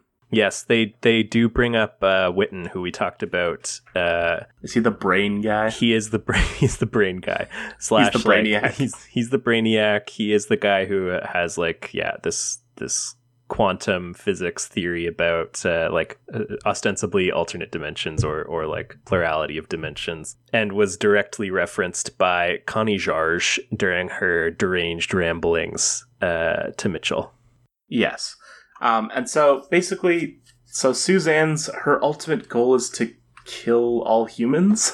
is that No, her ultimate goal is like she she basically has like properly received whatever like Right. reprogramming 100 was supposed to and her ultimate goal is to like open the portal and let the people through. Yes? But it seems like she wants to kill everyone first. I think she does that to like basically try and distract um Mitchell so that she can open the portal in peace. Right. So yeah, so her and the way that she does this is by going on the radio and using her to and to be clear, I don't know if we've made this explicit yet, but she has the white voice, which is like Mitchell's voice, but instead of controlling technology, she can control humans. Yes. Other than a select few, like it seems to be like proportional to your overall willpower in some way. Yes. 100 like resists I think resists fully Yes, it has no effect on hundred. which which may just be a consequence of like you know he's Yeah, got his power powers he built the white yeah. box blah blah blah and his mother also resists like for a time but ultimately not Yeah. successfully But yes, and so and another thing that starts happening around this time is like we see Mitchell behaving extremely ruthlessly. yes So like there there's there's a, a sort of match cut here where his mother says like that boy is the gentlest soul this city has ever mm-hmm. produced. And then it cuts immediately to Mitchell saying, "Forget warrants, kick it down however many doors it takes to find her." Mhm. and and obviously like the very existence of the white box and that Mitchell is so like afraid of it getting out and all this stuff like it injects this element of sinisterity and and also the fact that like the political side of this is like this abortion debate where Mitchell sort of like refuses to to state his position but it sort of indirectly alludes to himself being like pro life. And Ray, who appears for the first time in a long time, rightly sort of points out that he is like moving himself more towards the center in order to position himself for a possible presidential run. Yes. Yeah, I think the revelation of the white box casts like sort of a retroactive shadow over everything else he's done cuz uh, and and like is obviously important to understanding his character and sort of like the context of the things that he does in these final few arcs and especially like the character as we come to see him in the finale. Yeah I, he he like throughout these is not only acting more ruthlessly but the the like sort the focus sort of shifts away from like the the lionization in hero of heroes in some ways and on to like it, it's still about like how do we treat heroes politically but also like the power sort of side of the equation comes into it. And and like we or or like Mitchell was put in office because he used his powers in a way that benefited people in a, like a very public way, ostensibly. But actually, now we're finding out maybe he's in office because he misused his powers in order to like manipulate a system into putting him in power. And now he continues to use his use his powers to keep himself in those positions and advance himself into positions of greater power but because like his thesis from the beginning has basically been like political power is ultimately more powerful than my like superpower power his political powers are the ones that he now uses to like continue to advance himself and continue to um, like secure and consolidate his power and then expand it. Yes, very much so. And also like this idea that like we we see him sort of shift from using his power in like ways that at least he it seems like, you know, like I don't think we're meant to believe that this whole time like everything he says has been a front up to this point like, no, um, but I do think, like, kind of like we were talking about in the like the trouble arc. I think increasingly it becomes clear, has been clear, and becomes like more crystallized over these like last few issues that it's true that he, like, intellectually at some level is interested in like the benefit of the collective and like in in the well-being of all people hypothetically but he is like very willing to sacrifice individuals to accomplish that. Yes, and I think also like the fact that a lot of the the well the previous arc mostly with the white box, but like we sort of see that once his power is threatened, then he sort of like shifts from being altruistic towards more protective of like maintaining his own power. Yeah. And I think also like after Ex Cathedra, where he has this vision that he is going to become president, he becomes like much more set on achieving that goal, despite any you know, potential costs that might arise from that. Mm-hmm. So Mitchell's mom's head yeah gets popped like a grape certainly cored like an apple as we like to say we do like to say that i did think it but it didn't feel quite it, it does not feel quite right because really what it gets it gets popped like a champagne cork. it's probably a little bit more accurate. It doesn't. it didn't feel quite right, but her head was quite ripe. Oh, yes, she is violently murdered uh, by Suzanne Padilla, who rips her head off. Rips her dang head off. I thought he she squished her head. Do you think she Does she? It off? I thought yeah. When I was reading it, I thought she ripped it off because isn't she holding it in her hands? No, she she she detonates that head. we do not see the head again. But yes, and so then, like I said earlier, she gets on this the radio and instructs everyone to raise hell. we see some truly insane shots. Um, this woman, she's biting a man's face. A father throws his daughter yeah, out the window. Wild, wild scene. But yeah, and so basically, you know, everything pops off. Uh, it happens. Mitchell... I believe she's list- She she takes over the radio station uh, of like the guy who like tried to gotcha Mitchell yes, in the Pherson the, uh, the Pherson origin story. It is the same like guy. Dre sure. Dre Marcio something. I don't know. Yeah. All right. oh. he's he's sorry. he's the guy who like interviewed Hundred and was like, "What's yes. your position on the death penalty?" Yes, exactly. It is that guy for sure. But yes, and then so how how does this all get resolved? We see Father Z is another thing. So yes, we do see Father Z. The way it gets resolved is Mitchell. So Mitchell finds out, out about his mother being dead, but then when he hears that like oh, people yes, are going crazy very... everywhere, he's like, oh, this is like a Suzanne thing. He gets people to pull the audio of her like issuing the command and then contacts Kremlin to be like, I need you to do the same thing you did that time that we somehow knew this would work against Pherson and play it like in reverse over the radio so that people stop doing this. Uh, and then he suits up to go and confront uh, Suzanne Padilla wherever in she like may a be in found. like a combo version Yeah. of his outfit. But yeah, so and it ends up being at Coney Island. Yes. So the big the big reveal here is um, There are a few big reveals. there are there are this several. whole- this like last like 10 pages of this issue is like it's basically where like a lot of things get wrapped up in a way Yes. Yeah. there are the big reveal I was alluding to was Suzanne has secured one of Mitchell's power dampers as her like yes uh, I'm gonna like pull this out as my trump card when he comes to confront me. Uh, and when he she does so, he reveals that in fact it is a like garage door opener with the batteries removed, and it does not and never has had any impact. yes on there never powers. there never was a power nullifier and are, are we also meant to believe that the, the sensory deprivation tank did also not act as a nullifier No, but but there's like a limit to his like range, right? So I think I think this like being in the sensory deprivation tank and being in like a removed location did everything it was supposed to, and that's why he But still that's why he still had to send Bradbury around Right. with the white box. Right. Yes. And so, and what also happens at this point is we do see the opener being used properly. Yes. Um, so the the guy, the robot in the diving suit, refers to himself as one of the seraphim, hmm and then and what we do see is like almost like W- Warren Worthington, like angel cyborgs. Well, these are these are the same um like sort of angels that flew with Mitchell in his vision of Deco Right. God.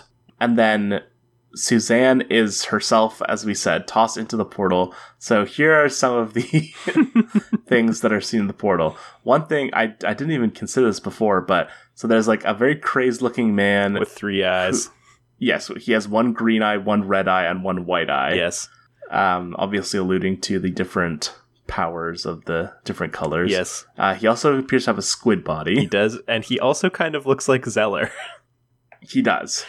Uh, there are some bats. but with also, he also kind of looks like Tony Harris. so, Who's to say? yeah, It's like it's like very it's a notably different art style. Like yeah. He, we we'll talk about the art a little bit more once we finished talking through like the whole plot and the finale and all that. But he does some different things in these last few issues for sure. yes, they're very it's very it's much more like stylized. There are skeletons. There's just a, a crazy looking guy with Yeah. some weird He's hands. saying, "Gimme, gimme, gimme." yes. Um, and and Suzanne dies basically saying like this isn't right. You can't do this to me. I'm press. I'm press. Good bit. just- A good bit. I like like it. such a such a mean spirited bit by BKV. It feels like Uh, it is funny. it is funny. And then the cops show up with bows and arrows Classic. to take down Mitchell, as they always said they would. yes. But then there's a, a somewhat confusing reveal. Well, so the the second last issue ends with Commissioner Angotti uh like holding him at Arrow Point and January who has had a change of heart after having like been held in the thrall of Suzanne and used as like kind of her puppet for a lot of what she did and now having been saved she she has come all the way around on the great machine and is advocating for him but uh but we end with the last page is him with his hands up uh at bow point Yes. Um, and so he attempts to fly off. His jetpack is hit with an arrow, so he's like leaking fuel. Yes and then so there's sort of like there's I th- I guess the idea is that there's something we don't see Yeah, in so between he two pages. he- a, a good use of gutters. he flies away and is talking with Bradbury about their rendezvous. and then on the next page we see Yeah, we like cut to a reporter who is reporting and then like someone in the great machine costume comes crashing down behind her. yes, and it's it's revealed to in fact be Bradbury. But so we know that that wasn't Bradbury the whole time. Yes, right? because we see him use his powers many times Right. and uh and yeah, that he does even even in that like the split between his kind of out of control flight and when he comes crashing down behind the reporter. We see him using his powers. So we are to understand, I think, that he basically meets Bradbury on a roof somewhere. They do a quick switch, and then Bradbury like jumps off the roof. yeah, Brad. So I guess the main thing that confuses is like you're forcing Bradbury to like fly into a truck with a leaky jetpack. like the, uh, the, crash is very unceremonious. The crash is very unceremonious. Which, to be fair, he's never flown the jetpack before, and it is damaged. Sure. sure. I'm not blaming his flying skills, certainly. Yes, and and January is not privy to any of this, but in her new found loyalty, instantly backs up what uh, what Bradbury is saying and claims that he was the one who saved her.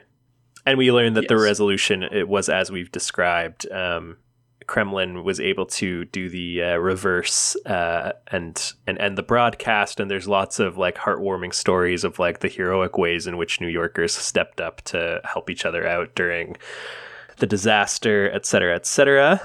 But yes. the yeah, this is we're of course now in the in the finale, and it kind of like sort of zips through the late stages of his uh his mayoral career and then the life that follows Yes. So we, we see him, as has been mentioned before, becomes the UN ambassador.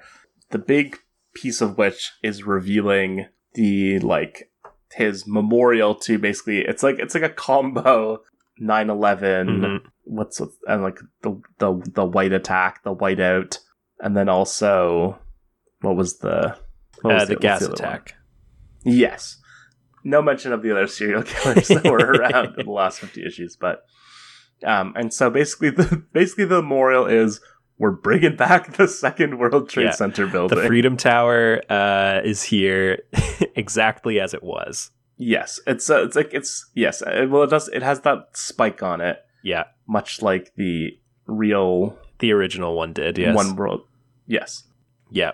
So we we kind of skipped the the intro, which is that we're back with like it, it's kind of like as told by present day Mitchell, and we start out in the same scene that we saw at the very beginning of the first issue, which is him kind of like telling the story well, having a having a sip of the old whiskey. Uh, and we learn that the person, such as it is, to whom he has been telling the story this whole time, is his own jetpack. Right but so we see we see like we jump back to present day uh, Mitchell and see that January has continued in whatever role he maybe you know uh, as his like personal assistant or or she's she's still very much involved. And when we see her in present day in contrast to like the very punk look that she had during her uh, like mayor's office days she is now really looking mostly like journal Yes, like has her has her hair grown out, and yes, and is looking quite buttoned up is a good word for it. Although there don't appear to be any buttons on that dress, so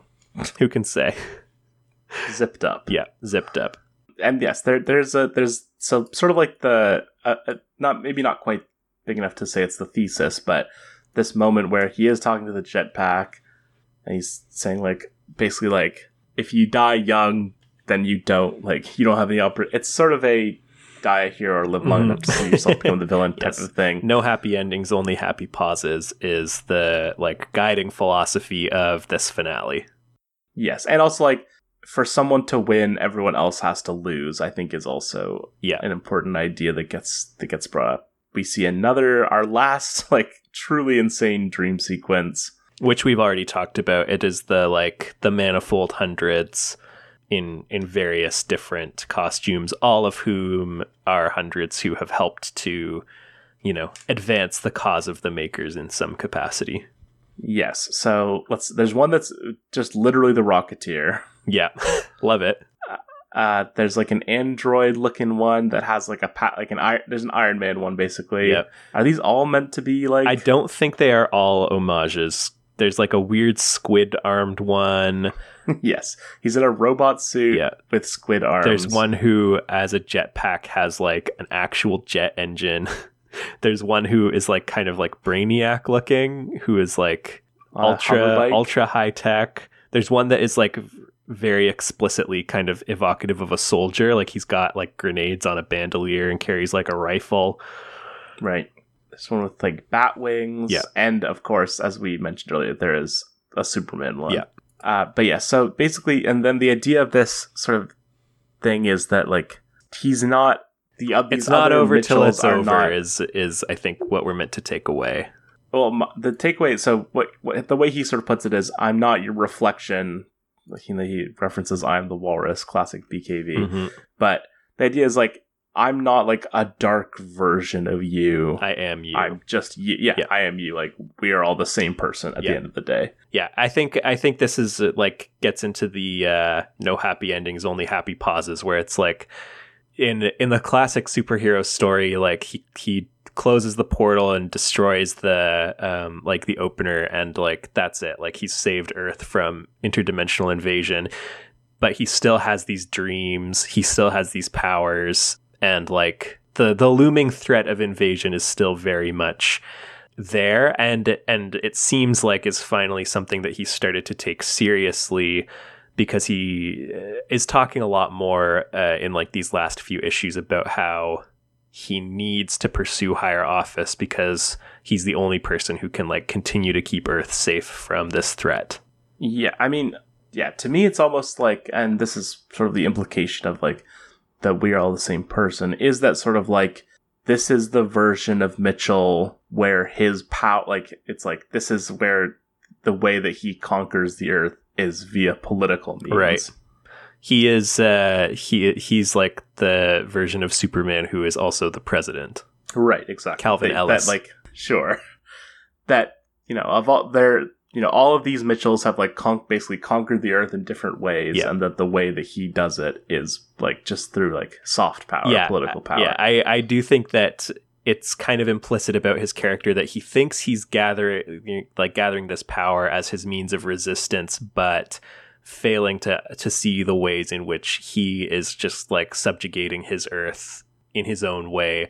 Um, that is ultimately not different from the ways that the other Mitchells all subjugated their earths. Right. Um, we then get this scene with Bradbury, a sort of weird scene. Bradbury's had a had a tough tough few years. Yeah, Bradbury's had a tough go. Like he Went to jail for a little like, bit. yes, he is hailed as a hero. He still has problems with his ex-wife and hit her. he yeah it's it's interesting what he says he says i remember things now i remember everything we did to her referring to suzanne uh, to Pherson and to us which which kind of like seems to suggest that he in some ways has like had his eyes opened somehow to the ways in which he like was used by mitchell slash like i don't want to say allowed himself to be used but yeah, just like some of he's his perspective has in some way changed on those days, and he now mostly looks back and just sees like violence as opposed to actually accomplishing anything. Yeah, and to me that almost feels like he's coming at it like it almost feels like he's like looking at it from the perspective of the makers where it's like we did these things to her, to Pherson, and to ourselves, which is like Mitchell and him Mhm. basically. That like all of them were like sort of poisoned by this whole endeavor. Like and you know, Suzanne very directly because he was the one who gave her like the hit her with the white box and imparted that white boxitude onto Yeah. her. And so what what did what do you make of this part where basically Bradbury confesses his love to Mitchell and like, you know, is basically essentially going in for a kiss of some mm-hmm. kind, which Mitchell rebuffs, and then Bradbury, you know, reacts violently too. Yes, punches him in the face, drops a slur. Classic. You know, not. I don't think a characterization of a guy who is wrestling with his own sexuality and in a confusing situation and in like a very emotionally vulnerable Yes, no, situation no, and I- drunk. Yeah, you know, I it just feels very typical to It me. is. it is pretty BKV. It is also, I think, the like most effective use of a slur that he has done thus far. Maybe, Sure, but I- maybe the Lincoln painting. I think this and the Lincoln painting are on the same level in terms of like, is it the best choice? Probably better for other people to say. I think, as far as like the point that he's making or what he's trying to communicate about the characters, it's an effective use. Yeah, I, I feel I just feel like we've seen this so many times, like the like manly guy who's actually like a repressed gay man, and then he like punches the person Yeah, after right. he is like Reacts violently. We've seen this when, many when he's exposed to his own sexuality. Yes. And so but just like what do you make of this characterization in general because it se- it's it seemed to me to come out of nowhere. Oh, of, of Bradbury as gay? Yes. And, of, and as like of being in love with Mitchell. Yeah, I wouldn't I wouldn't say that it's like uh, you don't again, I, I have read it before. I knew that this was coming in the final issue. I wasn't reading it specifically with an eye to this reveal, but I don't think it doesn't make sense, certainly. And I don't think like there's not exactly like a ton of groundwork laid here other than like Bradbury's intense uh like loyalty to Mitchell Yeah. that we see throughout. Yeah, I, I I'm kind of like neutral on it. Like I, I don't think he laid like a ton of groundwork for it, at least in terms of like overt like text. But I don't think that it's like completely out of nowhere and makes no sense. Yeah, I guess to me, like, it just feels like to put it in the final issue in this context makes it feel like it's like, well, like, you never intended to actually explore this character. Obviously, it's the last issue. And so, like, and so instead, this is a reveal, which, like, just feels kind of weird to me. And especially, like, when, like, the reveal is like, he's going crazy. Look at him. He's even turning gay, is kind of what it feels like to me. I don't I I wouldn't have characterized it in that way per se, but but I think that's fair certainly. Yeah, just just having it be like, and that's the that is the last time we see him, right? That is the last time we see him. I do think that it's almost supposed to be as much about Mitchell as it is about Bradbury. Like we're Oh, definitely. Yes, the the part that we didn't talk about, which I did mean to bring up, but I want to talk about that first, is that Bradbury is like very clearly in, like out of sorts and reaching out for help, and Mitchell is saying like, "Turn yourself into the police," and this is this is a bad time for you to be doing this because I'm running for Yeah. president and you're going to make me look there's bad. a, there's you're a bit of a bait and switch where yeah Bradbury is like crying out for help almost literally and Mitchell like begins as though he's about to offer like some consolation or some help or support or something and then is like I need you to get out of here cuz this looks really bad for me.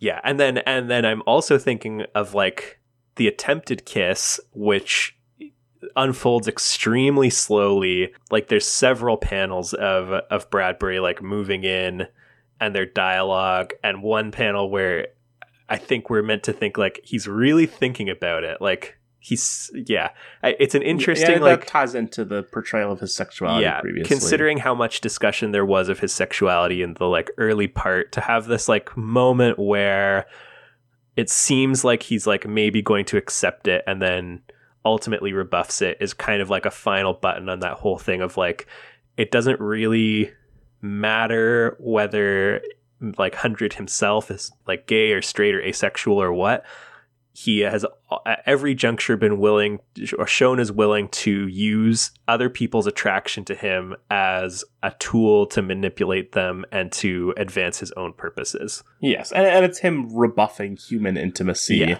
in a very literal sense as well. Yes, so so we go on to another scene with, with Candy, the great Candy. At but they're like in the Midwest doing They're some kind of like yeah. yeah, they're campaigning, and he it's not going well. But it's the, the the it's more important as a character beat. I feel like because Mitchell is sort of realizing that like his the hi which is sort of something we've seen in the past that his closest allies are like not there for him because they have like lost faith in him at this point. Yeah. and and that his like yeah his, uh, his sort of like brand of independent that appeals very strongly to some people like candy doesn't really connect at like the public at large in the ways that he seems to think it will or that he hopes it will Yeah, I mean, and then and also I think the idea that like if you try and play the middle, then like you're just going to alienate both sides Right. is a very like concrete, both on a voting level, like a political level, and on a friendship level as well. right Candy seems like Candy sort of reveals herself in this issue as like being the most pragmatic out of anyone yeah kind because of because like she is like and she has said like she says this in an earlier issue in this uh chunk of issues that you know, like I'm planning to be the White House chief of staff one day. Mhm. Like I know what's going on with you. Like you're going to the top, and like I'm going with Yeah. you. Is basically Uh, her. Yeah, and has indicated that that has like she has long felt that he would be able to like pursue higher office after his time as mayor. She's like, yeah, she's she's the true believer. She and January in the end are kind of like the two people who still believe in his vision um and like in his his inherent goodness.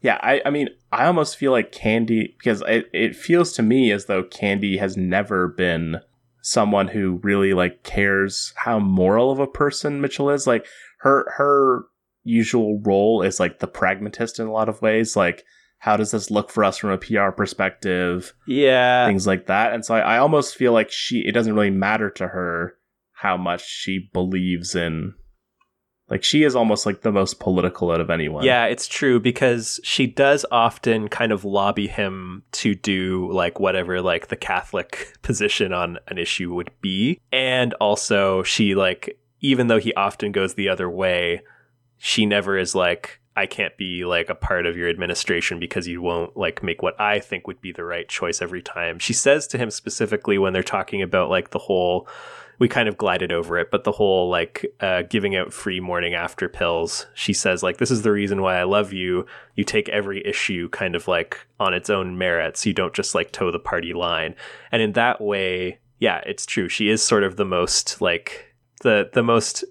I don't know if political is exactly the word I'd use, but pragmatic.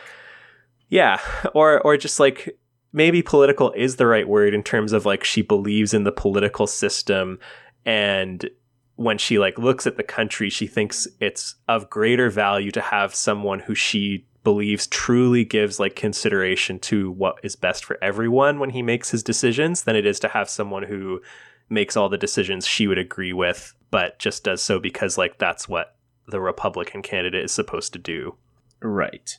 And the, yeah, this and this conversation is continued into the conversation he has with Kremlin, which is like so during this campaign tour thing, Kremlin texts him and bring and calls him back into New York, basically.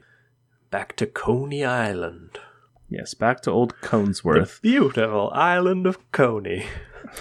Sure. Kremlin talks about how the political system is rigged, basically. Mhm. Yeah, the choices and illusion created by the powerful to make the weak think they're not is uh, is a pretty major, I'd say, thesis statement of this issue in a way. Yeah. But yes, but the main thing is that Kremlin has these files that you know Suzanne Padilla was investigating originally. He yeah, he's like, listen, I've still got all like the white box stuff, and now it's like worse because I have all of Suzanne's notes. So like become the great machine again or I'm gonna kill myself. Yes, and it, it's very interesting because like it, I feel like at this point the perspective is flipped because uh, originally like Kremlin's like Kremlin just comes across as like oh like he's so short sighted like he doesn't understand what Mitchell is trying to do like he has a very like basic understanding of morality. And then I think this is also it's very interesting that this is where Kremlin's background as like someone who came from the Soviet Union is sort of like pushed more to the forefront like his distrust of the political mechanism Mhm. and like the ways that the powerful like just use their power to subjugate the the lower class. So in a way like Kremlin wanting him to become the great machine is like you can still be a good person basically Yeah. because like even though the great machine was not effective it felt like he was always in he the was doing the right of- thing by trying to help people. Right, exactly.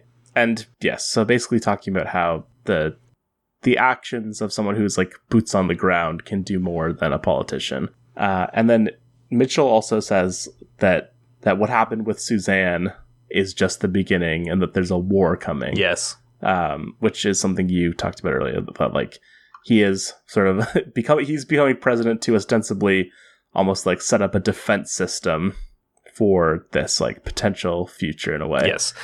And uh, and yeah, we see this is like kind of the ultimate. This whole scene is the the ultimate crystallization of the like hundred that we have seen sort of forming over the past couple story arcs. Insofar as like he lays out like I need to be in political power, and here's why. and here's what I'm willing to do to hold on to it when he like causes Kremlin's gun to go off as he's like holding it to his own head in Yes, order to a, that is the that that is like his big like supervillain moment that kind of like I think shatters any illusion of of like any kind of pure heroism in him.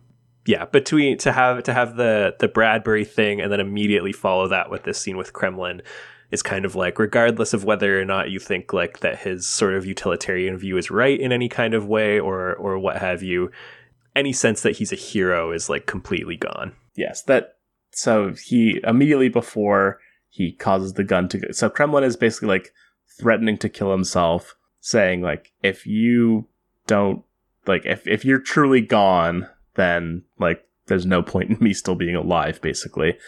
And then once mitchell confirms that he has not shared the file with other people then is immediately like okay then it's okay for you to kill yourself which again it's like it's a lot of different well, things more more than it's okay to you for you to kill yourself causes the Well, gun just- to go off. yes Like, i'm yeah. yes exactly actively commits the murder. I think is fair to say. Yes, kills him. That definitely yes. Which it's uh, like you said, it crystallizes a lot of things. It crystallizes, I think, his that he will do literally anything to maintain his grip on power, and his very like like you said, like very pragmatic, very utilitarian view that like the needs of the many outweigh the needs of the few. Therefore, it's okay that I can kill one person Yeah. if it ultimately is better for what I perceive to be the good of mankind as a whole. Yeah. And and that like the people who are close to me can remain close and remain under my protection for as long as they continue to have value or or maybe even like I guess more clearly to say his perspective would be until their being around or being safe or what have you becomes more threatening than it is like useful. Right. And then we finally we end with The big reveal. yes, he is so he is finishing his monologue to the jetpack. He gets a call. He's, you know, talking talking business with uh, the person on the phone. Like it's clear that they both work in politics. You know, they're they're just discussing the the events of the day and things like that. Like Mitchell was in Iraq recently, and the final reveal is he is talking to the president. The president is John McCain, and he is the vice president. Hence the title of the issue, Vice. Story by Adam McKay. Yes, Adam McKay's Vice. yes, uh, and there's there's lots of like hints building up. They make like he he refers to the observatory, which like is of course uh, one observatory circle is the vice presidential residence. The big one is uh, as we lead up to the big reveal where we see the campaign, the McCain hundred campaign poster, is that he asks if he saw the um, the comic book of the two of them with Spider-Man on the front cover, which is like famously there's like an issue of Spider-Man with Obama on the cover being like, "Hey, thumbs up," and Spider-Man is in the background like taking his picture. And I think that's a funny bit that it's like this it like it's it came out very close to when this issue came out. It came out in like January of 2009 and this issue is from like like This July 2010. 2010. Yeah. September 2010 September is the 20. cover. Uh, yeah, but that's so it'll be a few months earlier. But anyways, yes. So quite a quite a final issue, quite a roller coaster of a final issue, I'd say. This is like we talked about with why I think an extremely polarizing final issue where if you have like a discussion thread somewhere about the best endings, people will say Ex Machina. If you have a discussion thread going about the worst endings, people will also say Ex Machina. Yeah. I think more so than why I can see why someone reading this might feel kind of like betrayed by the ending in a way. Yes. Like it it is quite quite a hit piece on the main protagonist of a character and like the character you've been rooting for for 49 issues.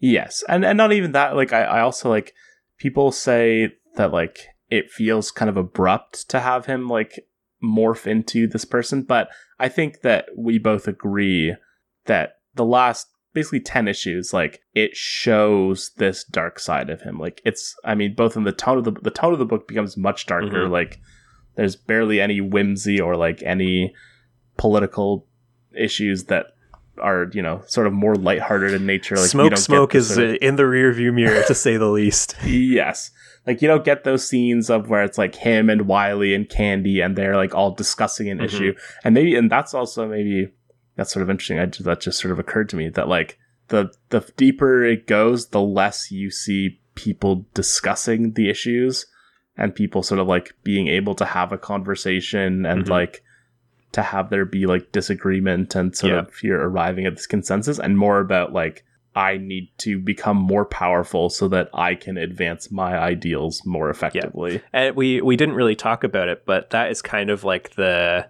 the political thread that runs through the last arc and like the sort of the whole pro life thing is that like his relationship with Wylie is like completely destroyed and they're like they're like backroom politicking each other and and he they they have an exchange where 100 is basically like so what are you mad about? That that you threw me under the bus before I threw you under the bus? And Wylie's response is like I'm mad because we used to be riding the same bus. Yes, that the the political element of it is that Wylie is trying to push this idea that to make morning after pills more readily available in the city, to which you know Hundred is not wanting to really take a stance on abortion and refuses to like share what his actual views on abortion are, and then this is so Well, and then again this sorry as I was like Candy talks him into Yes, this, this, goes like- back to my my my theory of it's, it's developing into a is Candy the ultimate villain of Ex Machina as like the like craven pragmatic political machine. the, but the yes, little Candy, finger yes, Candy suggests this idea that they leak the details of the idea out and then have hundred come out against it so in order to like curry favor with the mm-hmm. public basically and he ultimately gets on board with it because he's like this actually also makes like Wylie look good to the people he needs to look good to Yes, it makes him look like someone with morals who like is trying to actually get things done. yeah And so ultimately like it will help him as well. But I also feel like a lot of these last issues are him doing things rationalizing of- them when yes, yeah. rationalizing that they're actually helping people when ultimately it's in favor of his own like political advancement. But yes, so I I thought this was a great issue. Like it's it came very like and like I it was I I got the sense as we were getting towards the last few issues I was like is am I meant to be rooting for that like how like sort of how much am I meant to be like on hit on hundred's side throughout all of this and Mhm. like how much is he sort of willing to give up his principles in order to like achieve this and the basically this gives you the answer Mhm. it's it's very interesting to me that like I mean and it's like you know John McCain not it's not someone I would call like a cool guy R.I.P. But it, it is funny that like because of what the time period that this took place in, like John McCain has to be like the art the like symbol of ultimate evil basically.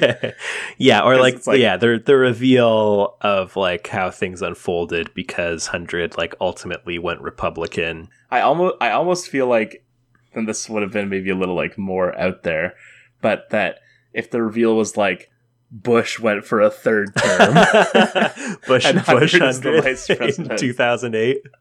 That would be wild. Um, yeah, and so like you know, like it doesn't quite have the same impact because like I think generally people are like, well, like McCain, like he sucked, but you know he he did have like some level of like principle to him. Yeah, but I was like I also Bush or Trump, I think that that also, yeah, is like the boy Bush, Bush and McCain owe Trump a, a massive debt of gratitude in terms of the image much so. rehabilitation, and Mitt Romney for that matter, in terms of the especially especially Yeah. But in terms of the image rehabilitation that they have gotten as a result of like a, a Trump presidency, like I think to remember that this issue came out in 2010, the idea of like McCain having defeated Obama with the help of this guy who we just saw shoot his like father essentially in the head is like whoa yeah, I think I think it's less about McCain winning and more about Obama losing. Yeah.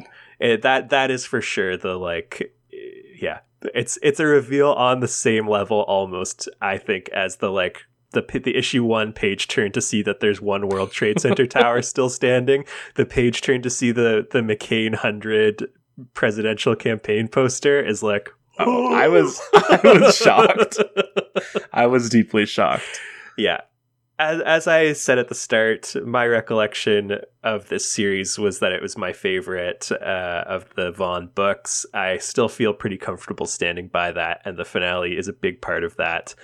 I think it's a, a really great final issue in terms of like putting a nice button on everything, kind of solidifying the the character direction that I agree was was established like kind of run in the at least a year like running up to this issue. Uh, yeah, and it's it's good stuff. Like I think it for sure is a downer, but I think that that is not a good reason to dislike it and I feel like the reason that both Y and Ex Machina in their finales get a lot of flack is because they're like kind of downers and like you see bad things happen to characters who you're invested in and they don't really get like any justice or any any like restitution or they don't get their happy ending but i think that is definitely the point of ex machina and and you know why mm-hmm. you, you you can debate but yeah i don't i don't think that bad things happening to characters you like is a good reason to dismiss something and i think this is a good uh, a good issue a good finale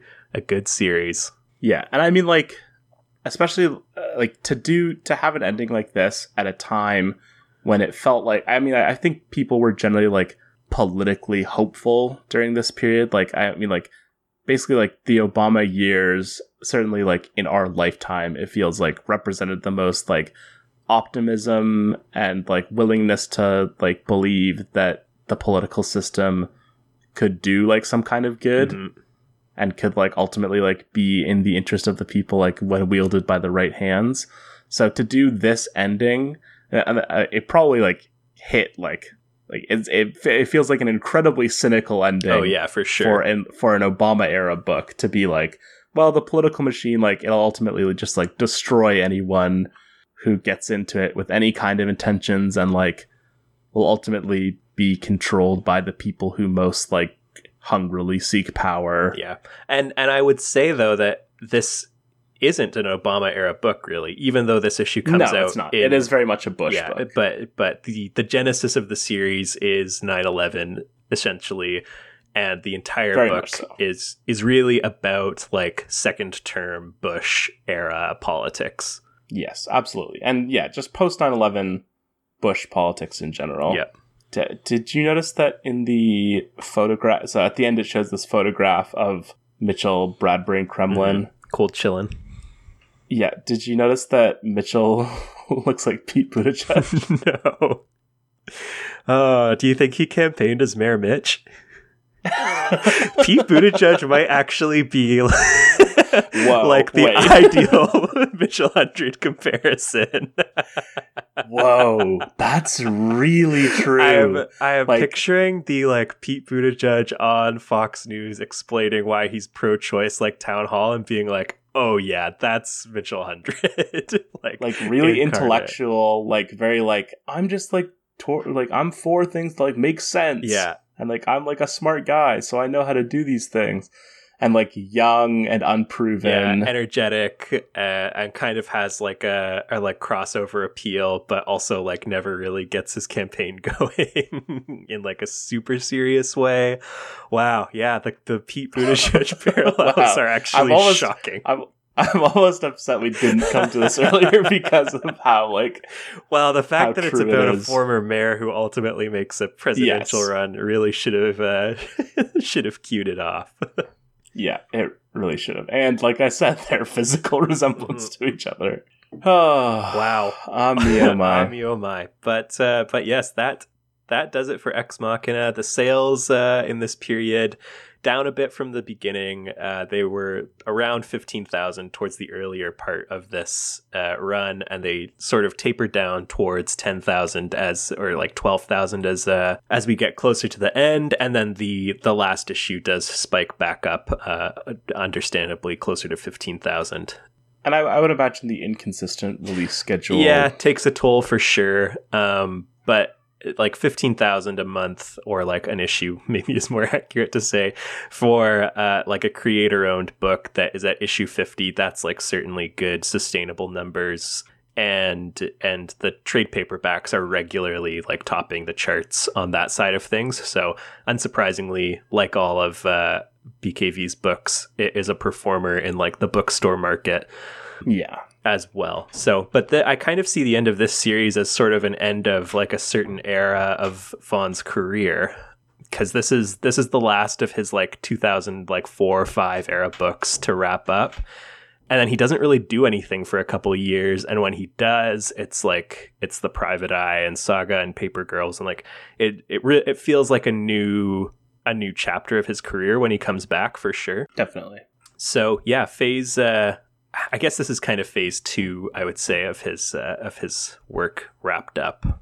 Yeah. Like the the fact that like you know, we got we went back and forth a lot in talking about these books that like we're going back and forth in time. Like there was a time when he was writing all four books simultaneously Yeah. between this, Y, Runaways, and Ultimate X Men. So eh, you know, as we move into the next phase, we will be talking about like books that all came that started after all these other books finished. Yeah, so he, like he takes a little hiatus. It's actually funny in tons of interviews that I read, he is constantly talking, even since like the end of Y about how he wants to write like an original graphic novel and like eh, but not not Pride of Baghdad, like a bigger a bigger graphic novel.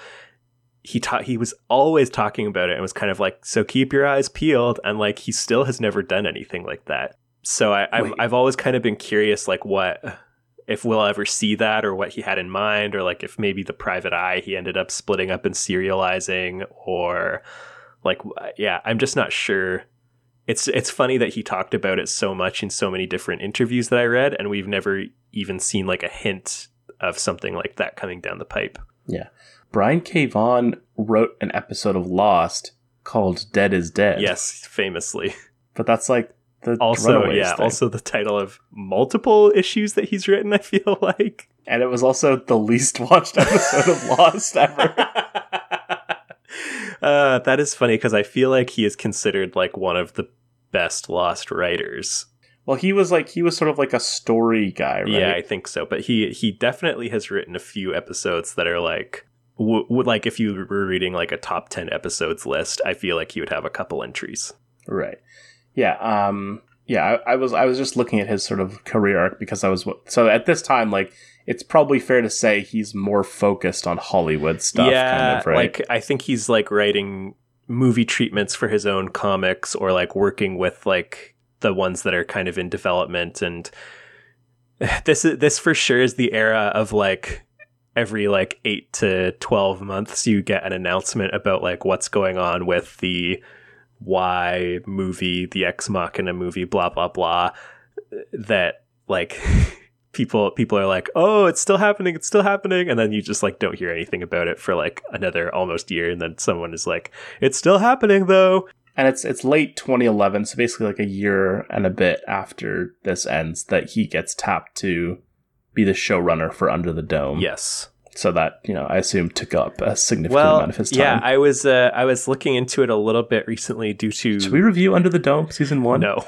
Oh, are you sure? I'm not sure because I actually really like Under the Dome the book he only, he was only the showrunner for for, the one first season. season. Yeah. It's like 13 episodes probably. Yeah, I, I was looking into it because he has now, like, I think the longest stretch of time without like an issue or anything coming out with his name on it. He Saga has been on hiatus since 2018, and he he has not been like publishing anything else. And so people were he was he was tapped to like write uh, a treatment for something or like he was going to write the first. It was something crazy. He was going to write. Are we, s- wait, are, we've talked about this before. I think you we about like, the have. things that he's writing scripts yeah. for? Uh, I know one of them for sure. Let me let me look at his IMDb to find if there's because I think there are two, and I know I know one absolutely. Okay, so one of one of them is Mask apparently, Mobile Armored Strike Command, which is like okay. it's like a GI Joe basically. Like it's like a cartoon from you know a while ago, directed by F. Gary Gray. Interesting. But of course, the one that you're probably thinking of is Jordan Vogt Roberts' Untitled Gundam project. that is the crazy thing I was trying to remember, but I don't think it was the thing that I was looking at at the time. it's but he yeah, there was there was something that he was like tapped to be a creator on.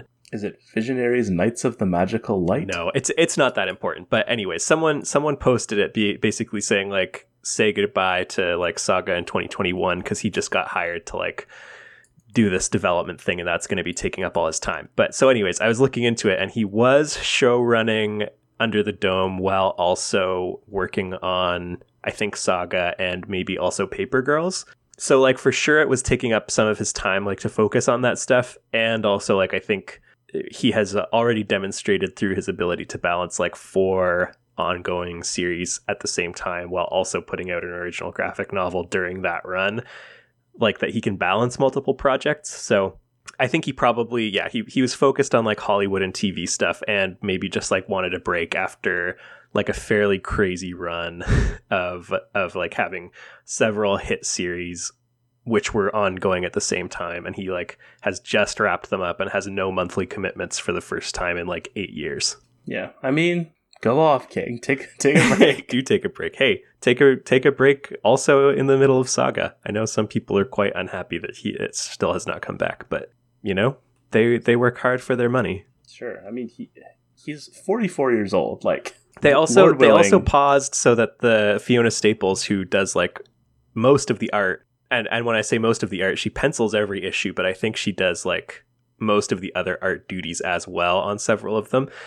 Like also had a baby and was like, I need a year off. And he was like, Well, you're my co-creator. I'm not doing any filler issues with somebody else. We'll resume when we can both like resume. So like, you know, people have lives. sure. But yes. So yeah, I think that does it for uh for Ex Machina. This is our our longest episode in a while, I imagine.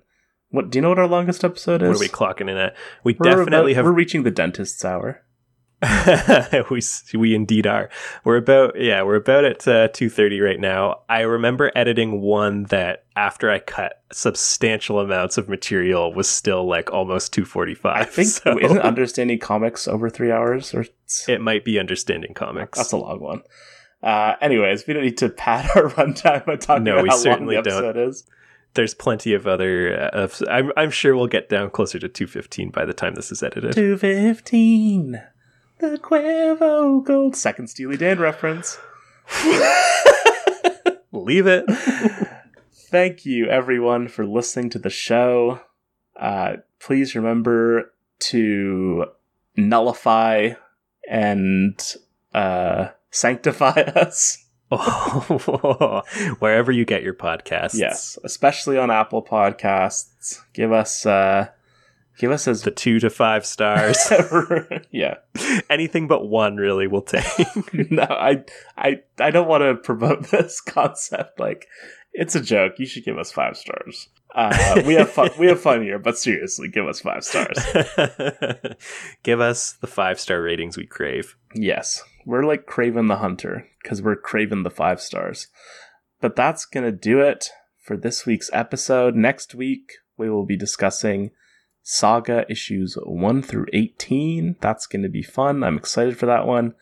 But of course, until next time to, to be, be continued. continued. I think we just need to settle on a speed at which we say uh? that. I like how slow it is. Everyone else does too.